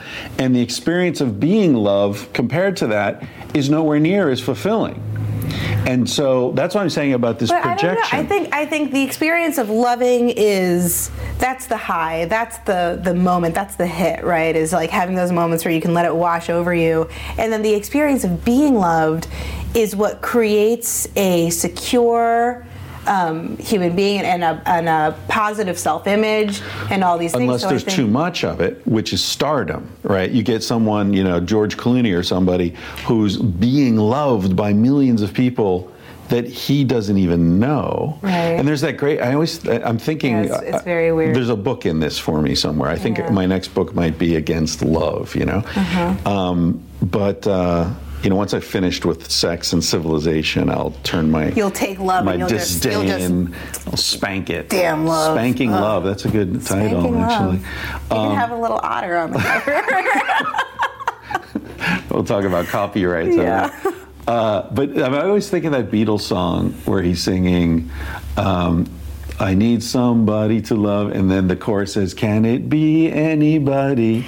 And he says, I just need someone to love. You know, even even having Doesn't fans, matter who. it's interesting. It's like I'm I'm not a, a fan person. I don't fan out on people, and I have fans, and I you know I I sit back and I'm like, man, these are the people that are helping make the life I have possible. Sure. And so like that's a really interesting thing to sit with, and then. Tim, my husband, works in an industry that is exists on the backs of its fans. It's you know he's worked in comics for a long time, and now he works for this company Mondo that does these beautiful like limited edition uh, silk screen like reimagined movie posters with artists, and it's become very very popular over the last few years, and it's because of this collectorship that happens Right. because of this like the intimate moment with a movie or something that meant something to you or a, a figure you know uh, in that movie. Uh, and it is really interesting because again like i think the more people experience like love or or you know maybe it is a false sense of intimacy but i still think it makes them a better person and well, yeah, and, and I'm not challenging that it's real love. no but it is weird to not but to have I'm that's so I'm questioning what love is because we uh, we always assume that it's this two-way relationship that flows in both directions. But I'm finding the more I think about it, there are more and more examples of something that is love. It is love. I mean, you love an infant. Like maybe that's the deepest love that even exists. But that infant, like, it can't even focus its fucking eyes. You know, Yeah, it's yeah. just like, well, you're the thing that you know makes yeah, but, me if, warm. but going back to those baby monkeys, like if you are not giving that infant the experience of love, then like it ends up like eating people, Right. right? Like it's like Right. a dark motherfucker. Yeah, Yeah, it's like it's fucked up. So. Um, Oh, it's definitely necessary. I'll tell you a funny story, okay, that, that illustrates Yeah, this. yeah, yeah. Fourth of July, a couple years ago, my parents live in LA. They have this golden retriever. They went out to watch the fireworks. The golden retriever was in the backyard. Apparently, the, the explosions freaked her out. She jumped, the fence, fence, right? right. So she's gone. They come home, she's gone. They're freaking out. They're calling all the shelters and everything, putting up signs. Yeah. Uh, a couple days later, they get a call from a shelter. Hey, I think we have your dog here. So they go down. There's the dog. The dog's so happy. They're happy. Everybody's happy. They take the dog home. They're in the backyard playing with the dog. My sister's boyfriend comes home, looks out the window, and says, "Whose dog are they playing with?" it's not their dog. they just wanted to. They wanted to believe that they had their It's a dog fucking back. golden retriever, you know. And, and later, my sister's like, "Yeah, well, I noticed that she didn't have the collar on that But we they did." wanted to see it. They wanted to see their dog. and they were so happy. And they, the dog came in the house. It immediately went into my mother's bedroom, which their dog knew never to do. Uh-huh. So there are all these clues that that's not your dog, Yeah. right? But no, they're in the backyard. That relief they felt was real. Mm-hmm. The love they felt, the pleasure, all, everything they were feeling was Sure, real. I'm sure they they love that dog. Whether you know if they if they needed a new dog and they went to the shelter and picked out this dog, they I would, mean, they would love it. It's getting old now. They eventually did find the real dog. so they, and they kept both dogs. no, the fuck? I know. Your parents are fucked up. Sorry, man. Like that's that. Like let's let's talk about why you're writing these books and questioning love. Your parents get this dog. They get this of love. I know. And, then again, it's like, hey, out. we're going to go It's for a too ride. And the dog's like, oh, I'm going for a ride. No. Oh, I want to make. I want to like find that dog. I want to take that dog in. I want to like take a picture and send it to your parents and be like, what the fuck? Um, it's true. I that that might you. be the darkest thing I've ever heard in my life. Uh, it's true. I it, uh, my Did they just my bring it back to father's the shelter? They relationship with the dog is off? a source of great pain for me. I have to tell you. Yeah. Well, that's it's interesting. I think you know I was just back visiting my parents and seeing their dog and just how completely unrestrained. This dog has had no training, and my, my you know my dad's looking at it and saying, "She's the greatest dog on Yeah. the planet," and I'm thinking. Oh, I can really figure out all my shit just by Yeah. looking at this this dog, you know. Well, my my out. father's dog um, life uh, sort of revolves around sitting in a dark room, Mm. sitting uh, next to my father on a ch- in a chair watching television. Uh, a walk is like go out in the backyard, take a shit, and come back in. There's just no no experience. That's it.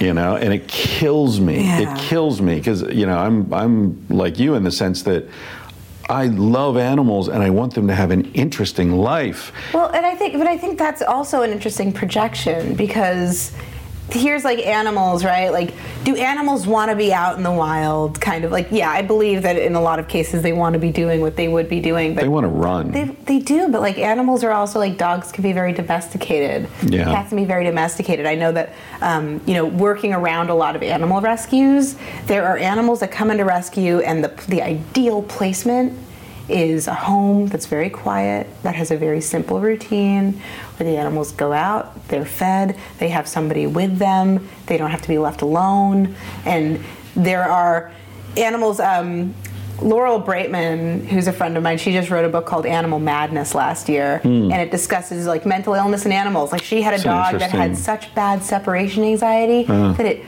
broke through a fucking window in the second story of her home and fell to the fucking ground what? because it was so it so hated being without its people um, so and this is not unco- dogs with severe separation anxiety are common he had really bad separation anxiety when he came to me his owner actually had alzheimer's Hmm. um, and had to go into assisted living which is how i ended up with him and he was used to somebody being there all the time Right. and sitting around with him They're pack animals. they're pack animals and so you know especially older dogs, dogs that have separation issues, some dogs are lazy. I mean, if you've ever hung out with like, uh, I'm trying to think of some of the breeds I've seen do this. Uh, bull terriers, I've seen basset hounds do it.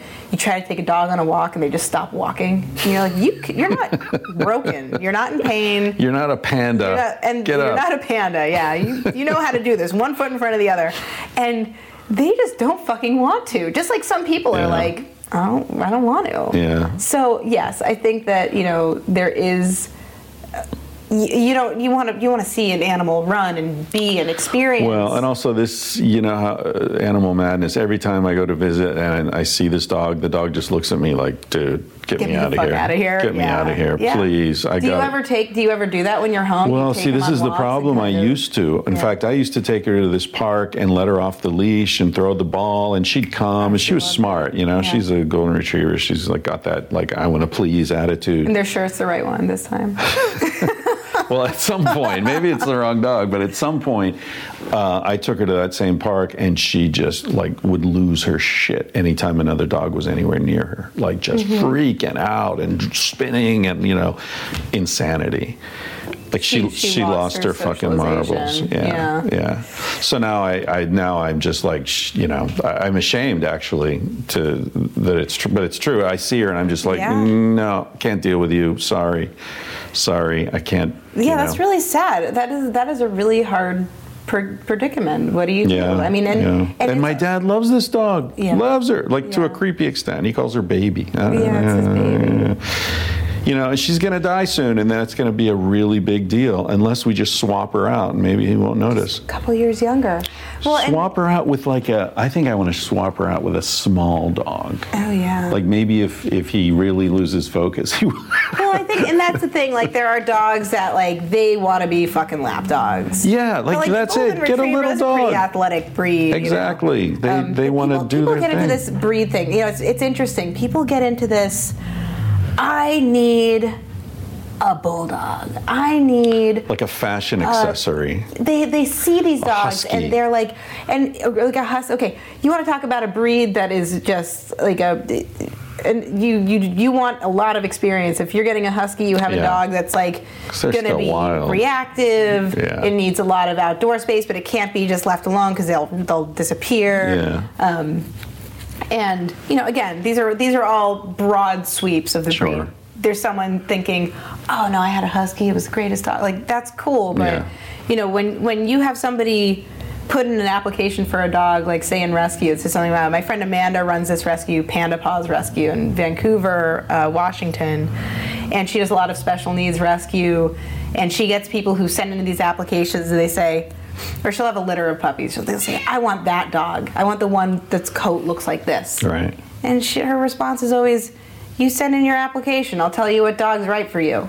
Right. If you want it, you take that dog. If you're thinking it has to look like a certain way, I, I probably don't want you adopting one of the dogs that I'm Right. taking care of because like Good. You're not th- you're not thinking straight. Right. You're thinking fashion accessory. Right. Um, you know, I foster Dalmatians. dogs occasionally. Dalmatians are crazy. But and every year the fucking movie comes out again. and the then Chris- people want and then another people Dalmatian, and, and then like they they're Yeah. like, I don't want a pit bull, but I want a Dalmatian, and like little do you know that more people you know per capita get you know Yeah. attacked by their crazy And Dalmatians collies, that are right? super inbred.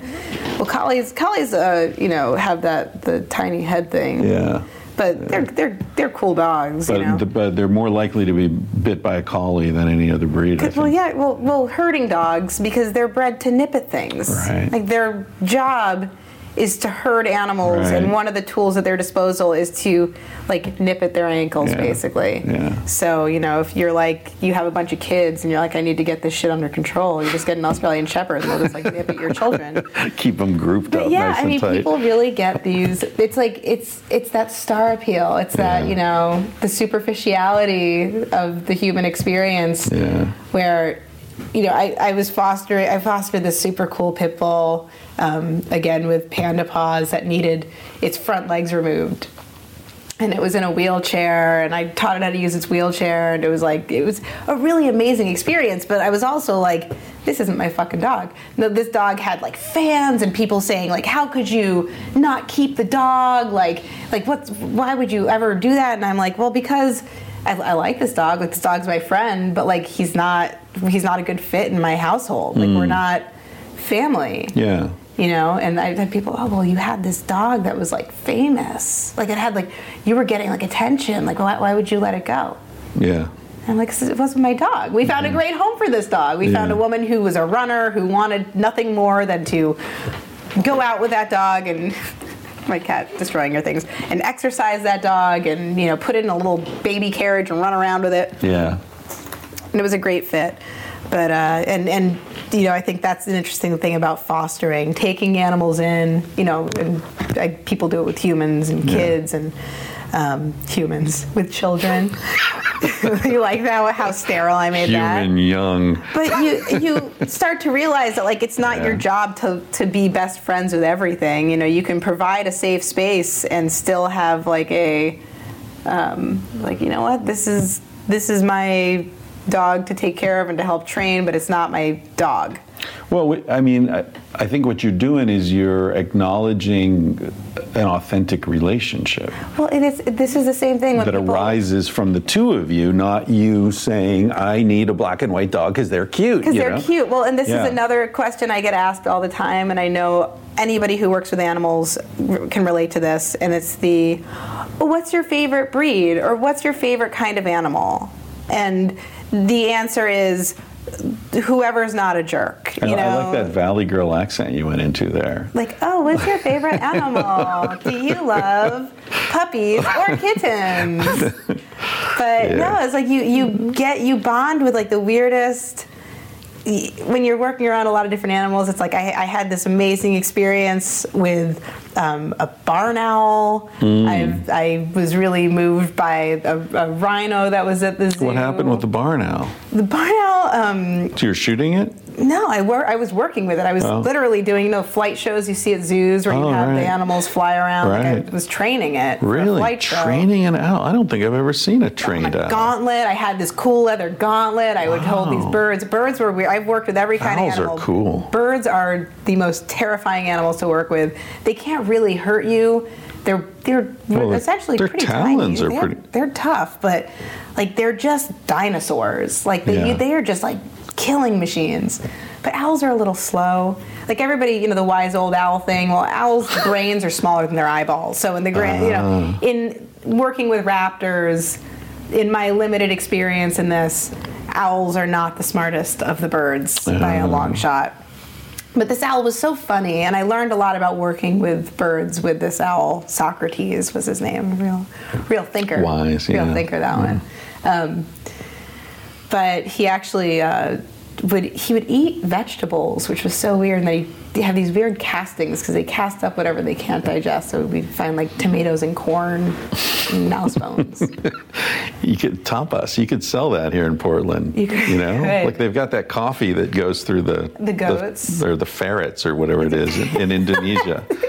Ferret- I think it's goats in Africa, but I'll Oh, really? ferrets in Indonesia. No, there, there's some sort of like super expensive coffee. Right, and they pick it out Or of their civets. shit. Oh, is it Civets. civets? So civets Yeah. aren't. Uh, they actually are a weasel family, though. They're I not think so. cats. Yeah. yeah, yeah. Yeah, they're, so the civets are eating the the coffee and then they're shitting it out and they're picking the. And they're picking it, and those supposedly people it's better super get smooth. paid well. That's all I have to say. For you to enjoy that smooth cup of coffee, like Yeah. what is it? Uh, David Cross's piece on eating gold leafing. Like I love the, that piece where it's like, oh look, like this child is like fucking like dying to make you this gold, and then you eat it and like shit it out. Like, Yeah, and you don't even collect the shit. no, you just shit it out. You're just flushing that gold down the toilet. Yeah. So like, like I just I feel like there should be there should be like a a reality show where people who consume this shit, like these these super fancy things, have to like spend a day hanging out with the people who are like actually harvesting it and making it. Wouldn't that be a like cool that? show? You know that Michael Pollan book, The Omnivore's Dilemma. Yeah, sure. Where he has to like he makes it his project to to sort of go to the source of everything he eats in one day.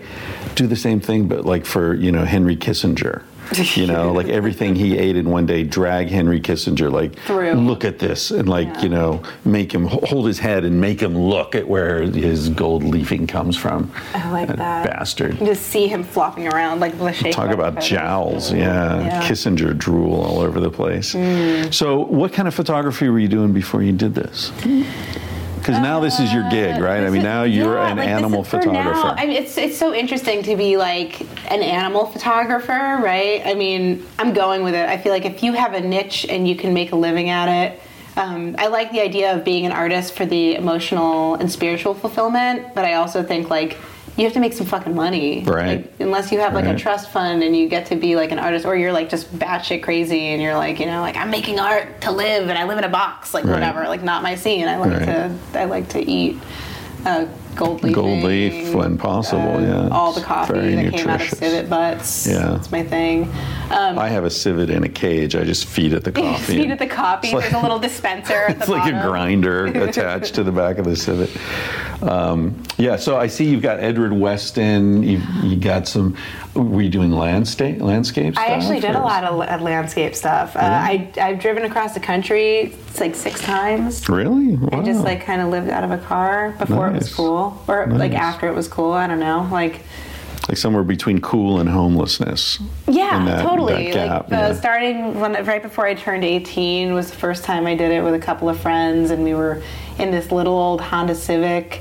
And like Oh, the air conditioning, like there was no AC, and we had to keep the heat on. And it was August in the middle of the desert, and we were like breaking the windows overheat. out of it, Yeah. and like um, it, it overheated. We had to like you know put, pour water in it all the time. That car. Uh, when we got we finally got to Chicago and got out of the car, and I remember looking at it and all the you could see all the silver wheel well things and the, the tires. We were like, oh, how did we not blow out on the highway and die because all the rubber had rubbed off the tires? Oh, It was a the, steel the belts, the Yeah. belts, right? Yeah. Um, but this car was such a piece of shit, and we had so much fun. We were we would wait at the exit for the national parks. We had no money. We spent all our money on gas. We waited at the exit at the parks, and we'd take. It used to be that you just got a little receipt and you put it in your window, and that was proof that you paid to go into the park, so you could come and Oh, go for like right. a certain number of days. so you'd hit someone up coming out. Yeah, we we had a little Yeah. sign that I found recently that was Oh, like really? this like postcard of like surfer dudes' butts that just said like "Give us your park pass." and, um, but yeah, I mean, I I started doing these trips and just being so blown away by natural beauty that I would you know drag myself up and out of a tent, and I had a little six by six um, camera, uh, uh, Holga. No, not a Holga. That's the little plasticky ones. So you're shooting on film. Bronica, yeah, six by six. Which is expensive. Yeah, but that was the only option then. I mean, this was before digital, so Yeah. You um, could have gone Kodachrome 64. National Geographic standard. Yeah, I wasn't that smart. I wanted to just feel artsy. But like, you know, I'd be like loading this medium format film in, the desert in the cold, and like, you know, with like those like I'm pawing at things, you know, like. Um, You know Galen Rowell's work? Mm-mm. He's Galen Rowell was amazing. He, he's he was a mountain climber, world class mountain climber, and a wonderful photographer. He shot for National Geographic. You've seen some of his stuff. sure, Like there's one where the Potala Palace in Tibet, and there's a rainbow coming straight down into it. That sure. shot, that's famous, him. Famous yeah. shots. I like my name retention is is Yeah. laughable. So Well, he died in a plane crash uh, young. He was probably 45 or something. But he was like the, you know, the Ansel Adam of color photography, Ansel Adams. Um, he wrote this beautiful book called um, Mountain Light, I think it's called. And it's his father is, or was, I don't know if he's still alive, was um, a physicist at Berkeley. And so he grew up in this very scientific mindset.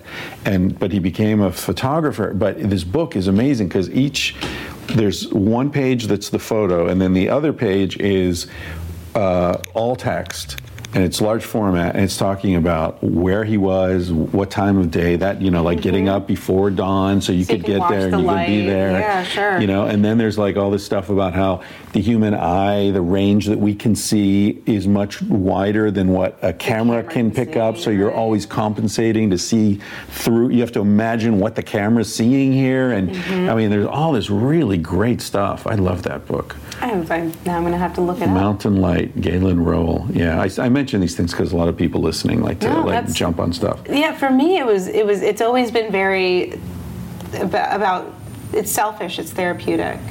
You know, making art. I think Yeah. I looked less to you know, and that's not to say that I'm not looking at you know just reading these books off that I have sitting here, Elliot Irwin, or Irwit, Elliott Erwitt, Robert Bale, Robert Balin, Roger Ballen. You like that? That's I can get this. I can read. Good. I can Well, read. I can remember names. But you're reading from a distance, so I it's am, harder. and I, and I should be wearing glasses and Weston and. Um, And so you've got what? Two books, or one book? I've got three books. Three I books. have three books. I have What are the books? Shake, Shake, Shake Cats, Shake Cats, and Shake Puppies, of course. and Shake Puppies. Are you going to do a, doesn't sh- want a Shake, a Shake, like Henry Kissinger book? Yeah. Shake Now Diplomats? Shake diplomats. And- Shake but it would, fat it would just people. show the people, like whoever wants to shake them the most would get to shake them. They'd also be in the oh, photos. Oh, That would be great. That'd be great. You could get Joe Rogan shaking people. Oh, that'd be, you know, but He'd it- get them moving. I bet. I bet we could get some like fighters, just like, like just punches, like like people just Oh, letting themselves famous- get punched, right? Yeah, the so it could be sweat a whole blowing series off. of like, like you're gonna get, you're gonna take a punch, and Yeah. it's gonna get, you know. But then you miss the shot, and you're like, "Can we do that again?" Sorry, I, I wasn't quite ready. That would suck. That I would mean, really that was suck. you don't miss the shot. yeah. You don't miss the if you if I miss the shot as a photographer, I have to get punched. That's my punishment. So it would, it would be very again Oh. But then the, the project's over. You know, you get punched too many times. That's you're not giving me enough credit. well, for taking a punch or not fucking up the shot. Maybe both. One or the other. Yeah. Um, yeah. Well, I'm really proud. I just got uh, nominated for an AVN award. Oh, wow. Do you know what that is? That's yes. I've been hearing about these lately. Okay, tell remind me what it is. adult video. I don't know what the N stands for, but it's like the Oscars of porn. This is amazing. I was nominated for a non sex role performance or non sex performance, I think is my category. The categories themselves are hilarious. There's, you know, like the MILF and the girl on girl and the best blowjob. And, and then there's my category, which is best non sex performance. So, what was your performance? I had a cameo in this uh, movie called Marriage 2.0, which is like a sort of a porn movie that's trying to be mainstream as well. So it's got plot and it's Oh, well shot. I, I worked at a porn shop for a while, so All right. Well, check it out. Marriage 2.0, baby. Uh, I'm in there at playing myself. winning awards. Well, nominated. I'm just a nominee, but it's it's on like my resume already. That's yeah, yeah. So I was just thinking maybe there's some sort of a shake project in porn for you. I'm not yeah, sure. Yeah, I mean, I think it's funny. You know, this is one of those. One of the, the series of crazy dead end jobs I had before I knew I was going to be a world class animal photographer. Kids, get out your notebooks. How do I become? How do I become a pet photographer? Yeah. Um, yeah, I worked. I worked at a truck stock porn shop, like Oh. straight up, like right off of I-5 in Olympia, Washington. So this was a high-class Prime, establishment. prime location. Yeah, there was carpeting there. Carpeting, video booths, Wow. everything. Uh, Not carpeting in the video booths, I hope. way too close to them to be comfortable. I mean, that building, the building that it was in when I started working there, actually got burned down by the fire department in a controlled burn, like a learning, like a fire department classroom, because nobody wanted it after they moved out into a building just like right next door. Controlled burn is a good phrase. Controlled burn. I want to use that Controlled somewhere. porn shop burn. Controlled porn burn. Yeah. Yeah. you don't want to be downwind of that. Nice. Um, but I don't know how the fuck we got onto this don't know. subject. What? Well, I was bragging about my award. Oh, I was thinking about various places you could take the shake concept. Right, and I think um, you know after working in that environment for so long, so long, a couple of years, uh, I was just like, I think about the human body. It's so funny, like the the line between art and porn. Mm. And like what what it takes to, Yeah. to convince somebody that something's one or the other, and how we really need to hold on to the idea that something's one or the other. It, yeah, I mean, it, it's sort of like, do you know who Frans de Waal is? No. He's a primatologist. He's sort of responsible for bringing bonobos to the world. He's, Is he the one who has uh, who was like raising the bonobo that like plays piano and stuff? No, he's he's an academic. He's written a bunch of books um, about bonobos. He wrote one recently called "The Bonobo and the Atheist." That's about the morality, the, the biological basis of morality in other primates. Very interesting guy. Uh, he told me a great story. He was, I mean, he spent a lot of time with bonobos. He's Dutch. Uh, he- Oh, of course, then yeah, he would be. He would. Peacenik. the Dutch and the bonobos. Uh, but he was with these bonobos in, in Holland when he was a graduate student, and uh, and then he came to America, and now he's the head of the Yerkes Primate Center at Emory University in Atlanta. But anyway, he went back to. Um, to Holland not too long ago, and there was a bonobo there who he had known as a baby, and she recognized him, and now she's an old lady, old old female, and she reached out through the cage to him, and he went over, and you know you, you don't want to get too close because they're very strong. But in this case, you know there was this connection, and he went up to the cage, and she put her hand on the back of his head and pulled him in and gave him a tongue kiss. oh my god, that's amazing! and he was like, when a bonobo has you by the head, You just know, go with you it. go You don't want to insult them. Yeah, definitely not. He's a guest at her home. Yeah, but anyway, uh, the reason I was reminded of him was what you just said something. Oh, porn. The Porn difference. and between- art, right? And like science. And Yeah. all these- Well, that, this will tell you how my mind works. So it reminded me of when I asked him on this podcast, like, you know, well, what is a species? You know, do we really know that bonobos and chimps can't have fertile offspring? Right. Do we know that, hu- you know, could Can humans they? make? Could they have fertile offspring? Do they know that? Well, they don't know that bonobos and chimps can't, and they think humans and other primates can't because there's like a different number of chromosomes, so they wouldn't align properly. But like you know, tigers and lions can have you know non-fertile offspring. Right, but that I think the the species definition, the sort of most used one, is that they the uh, if they have offspring, it's not fertile. Right. If it that's, is, that's pretty yeah. common. Like when you have yeah. Yeah. But he said to me, like, oh, never ask a biologist what a species is. Like, that's the basis of the entire science, but nobody really Nobody agrees on what the definition is. So, what's the difference? You know, what is porn or art? It's like, ah, come on, we're acting like they're two things. There's obviously overlap. Right. And it's they're very they're stimulating. Yeah. It's whatever's stimulating, right? Yeah, yeah.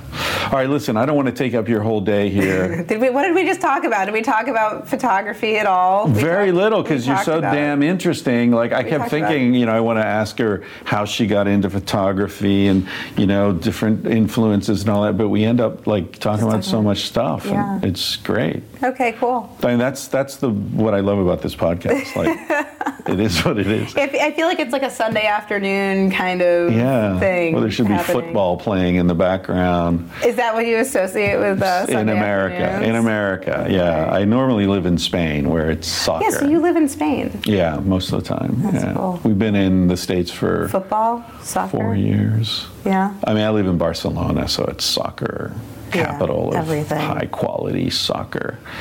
Yeah, they're they're fantastic. Well, now we have the Visca Timbers. Barça, huh? The Timbers, they're, The they're Timbers, and like you're into it here in Portland. The crowd, the crowd. I went to a Timbers game. The crowd was way more into it than in Barcelona. But it's only since they became an MLS team. Because before they Hmm. were MLS, you could walk into the, you know, the stadium and get tickets and really? yeah. And so, what's the difference? I, mean, what were they before they were MLS? They were. I don't know what the the you know before Major League what you are, oh. but like they were just like a local team. So they're like on TV more now. Maybe they have a better. they're they're playing all the major ML. Well, I think there's that push to make Major League Soccer like a thing in the Yeah, U.S. Right? They yeah. they bought the LA bought Beckham for a couple million dollars Yeah. or whatever contract. Beckham. I never understood Beckham. And also, like, he's the sexiest guy in the world. Have you ever heard him talk? No, is it He's a really like- high, weird voice. He's like, I'm David Beckham. Maybe that the-" maybe that adds to his sexual appeal because he's not intimidating. he's like a panda. That's good. Wrap it up with the pandas. Okay, ladies and gentlemen, make sure you buy these books. They're fantastic. Uh, makes a great Christmas gift. Very. Huh? Yeah. Hanukkah? Hanukkah. Uh, all the holidays. Whatever. All those holidays. What's the Someone's black one? The, the African one? Kwanzaa. Kwanzaa. Great Kwanzaa gift. Yeah, if if you know someone's just really sad and you just want to make them happy, Yeah.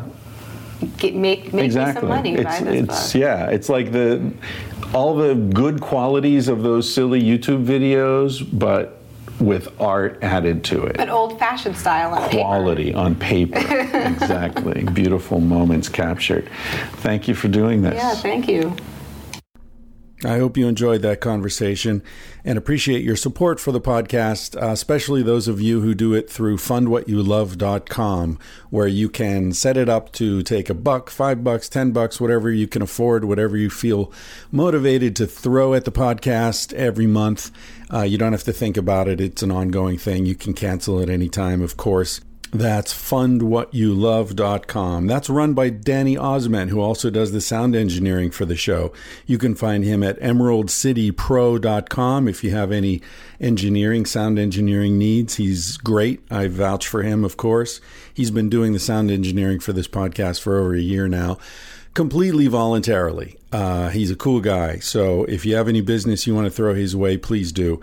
Thanks to Basin and Range for the opening music. You can find them at basinandrangeband.com. Uh, there's a Reddit tangentially speaking discussion group if you want to talk about episodes, throw a question at me, get a conversation started at Reddit. Just do a search for tangentially speaking, all one word.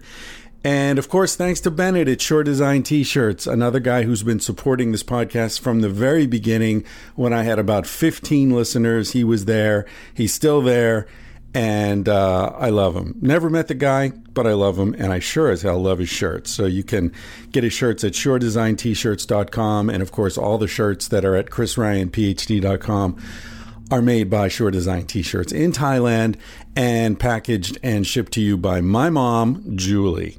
Uh, say hi to Julie if you order anything. She loves it when that happens. And of course, last but not least, thanks to Carsie Blanton for the song you're about to hear, Smoke Alarm, which reminds you to carpe fucking diem because you're gonna die one day. He said, Baby, what's a big deal? Feel what you wanna feel. Say what you wanna say. You're gonna die one day. For example, I could kiss you just because I want to. What's the difference if you turn away? I'm gonna die one day. Why do you waste your time thinking about your reputation? Trying to meet an expectation, wondering what they're gonna say. When everyone you've ever known for a headstone, I don't wanna give the end away, but we're gonna die one day. Your body is an animal, doesn't ask for much. A little music and a soft touch. Why don't you let it out to play? Your heart is in a birdcage singing in your chest. You wanna shut it up, but give it a rest. You're gonna die one day. Why do we waste our time thinking about a reputation? Running from a confrontation, wondering what we ought to say. when everyone we've ever known is headed for a headstone,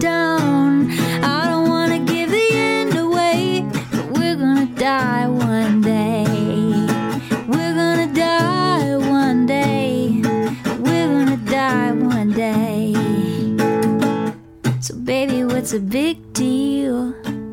If you wanna be free, say what you wanna feel.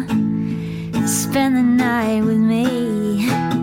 I'm gonna take you up in my arms. And if we must go down, we'll go singing to the smoke alarms. We'll dance into the ground.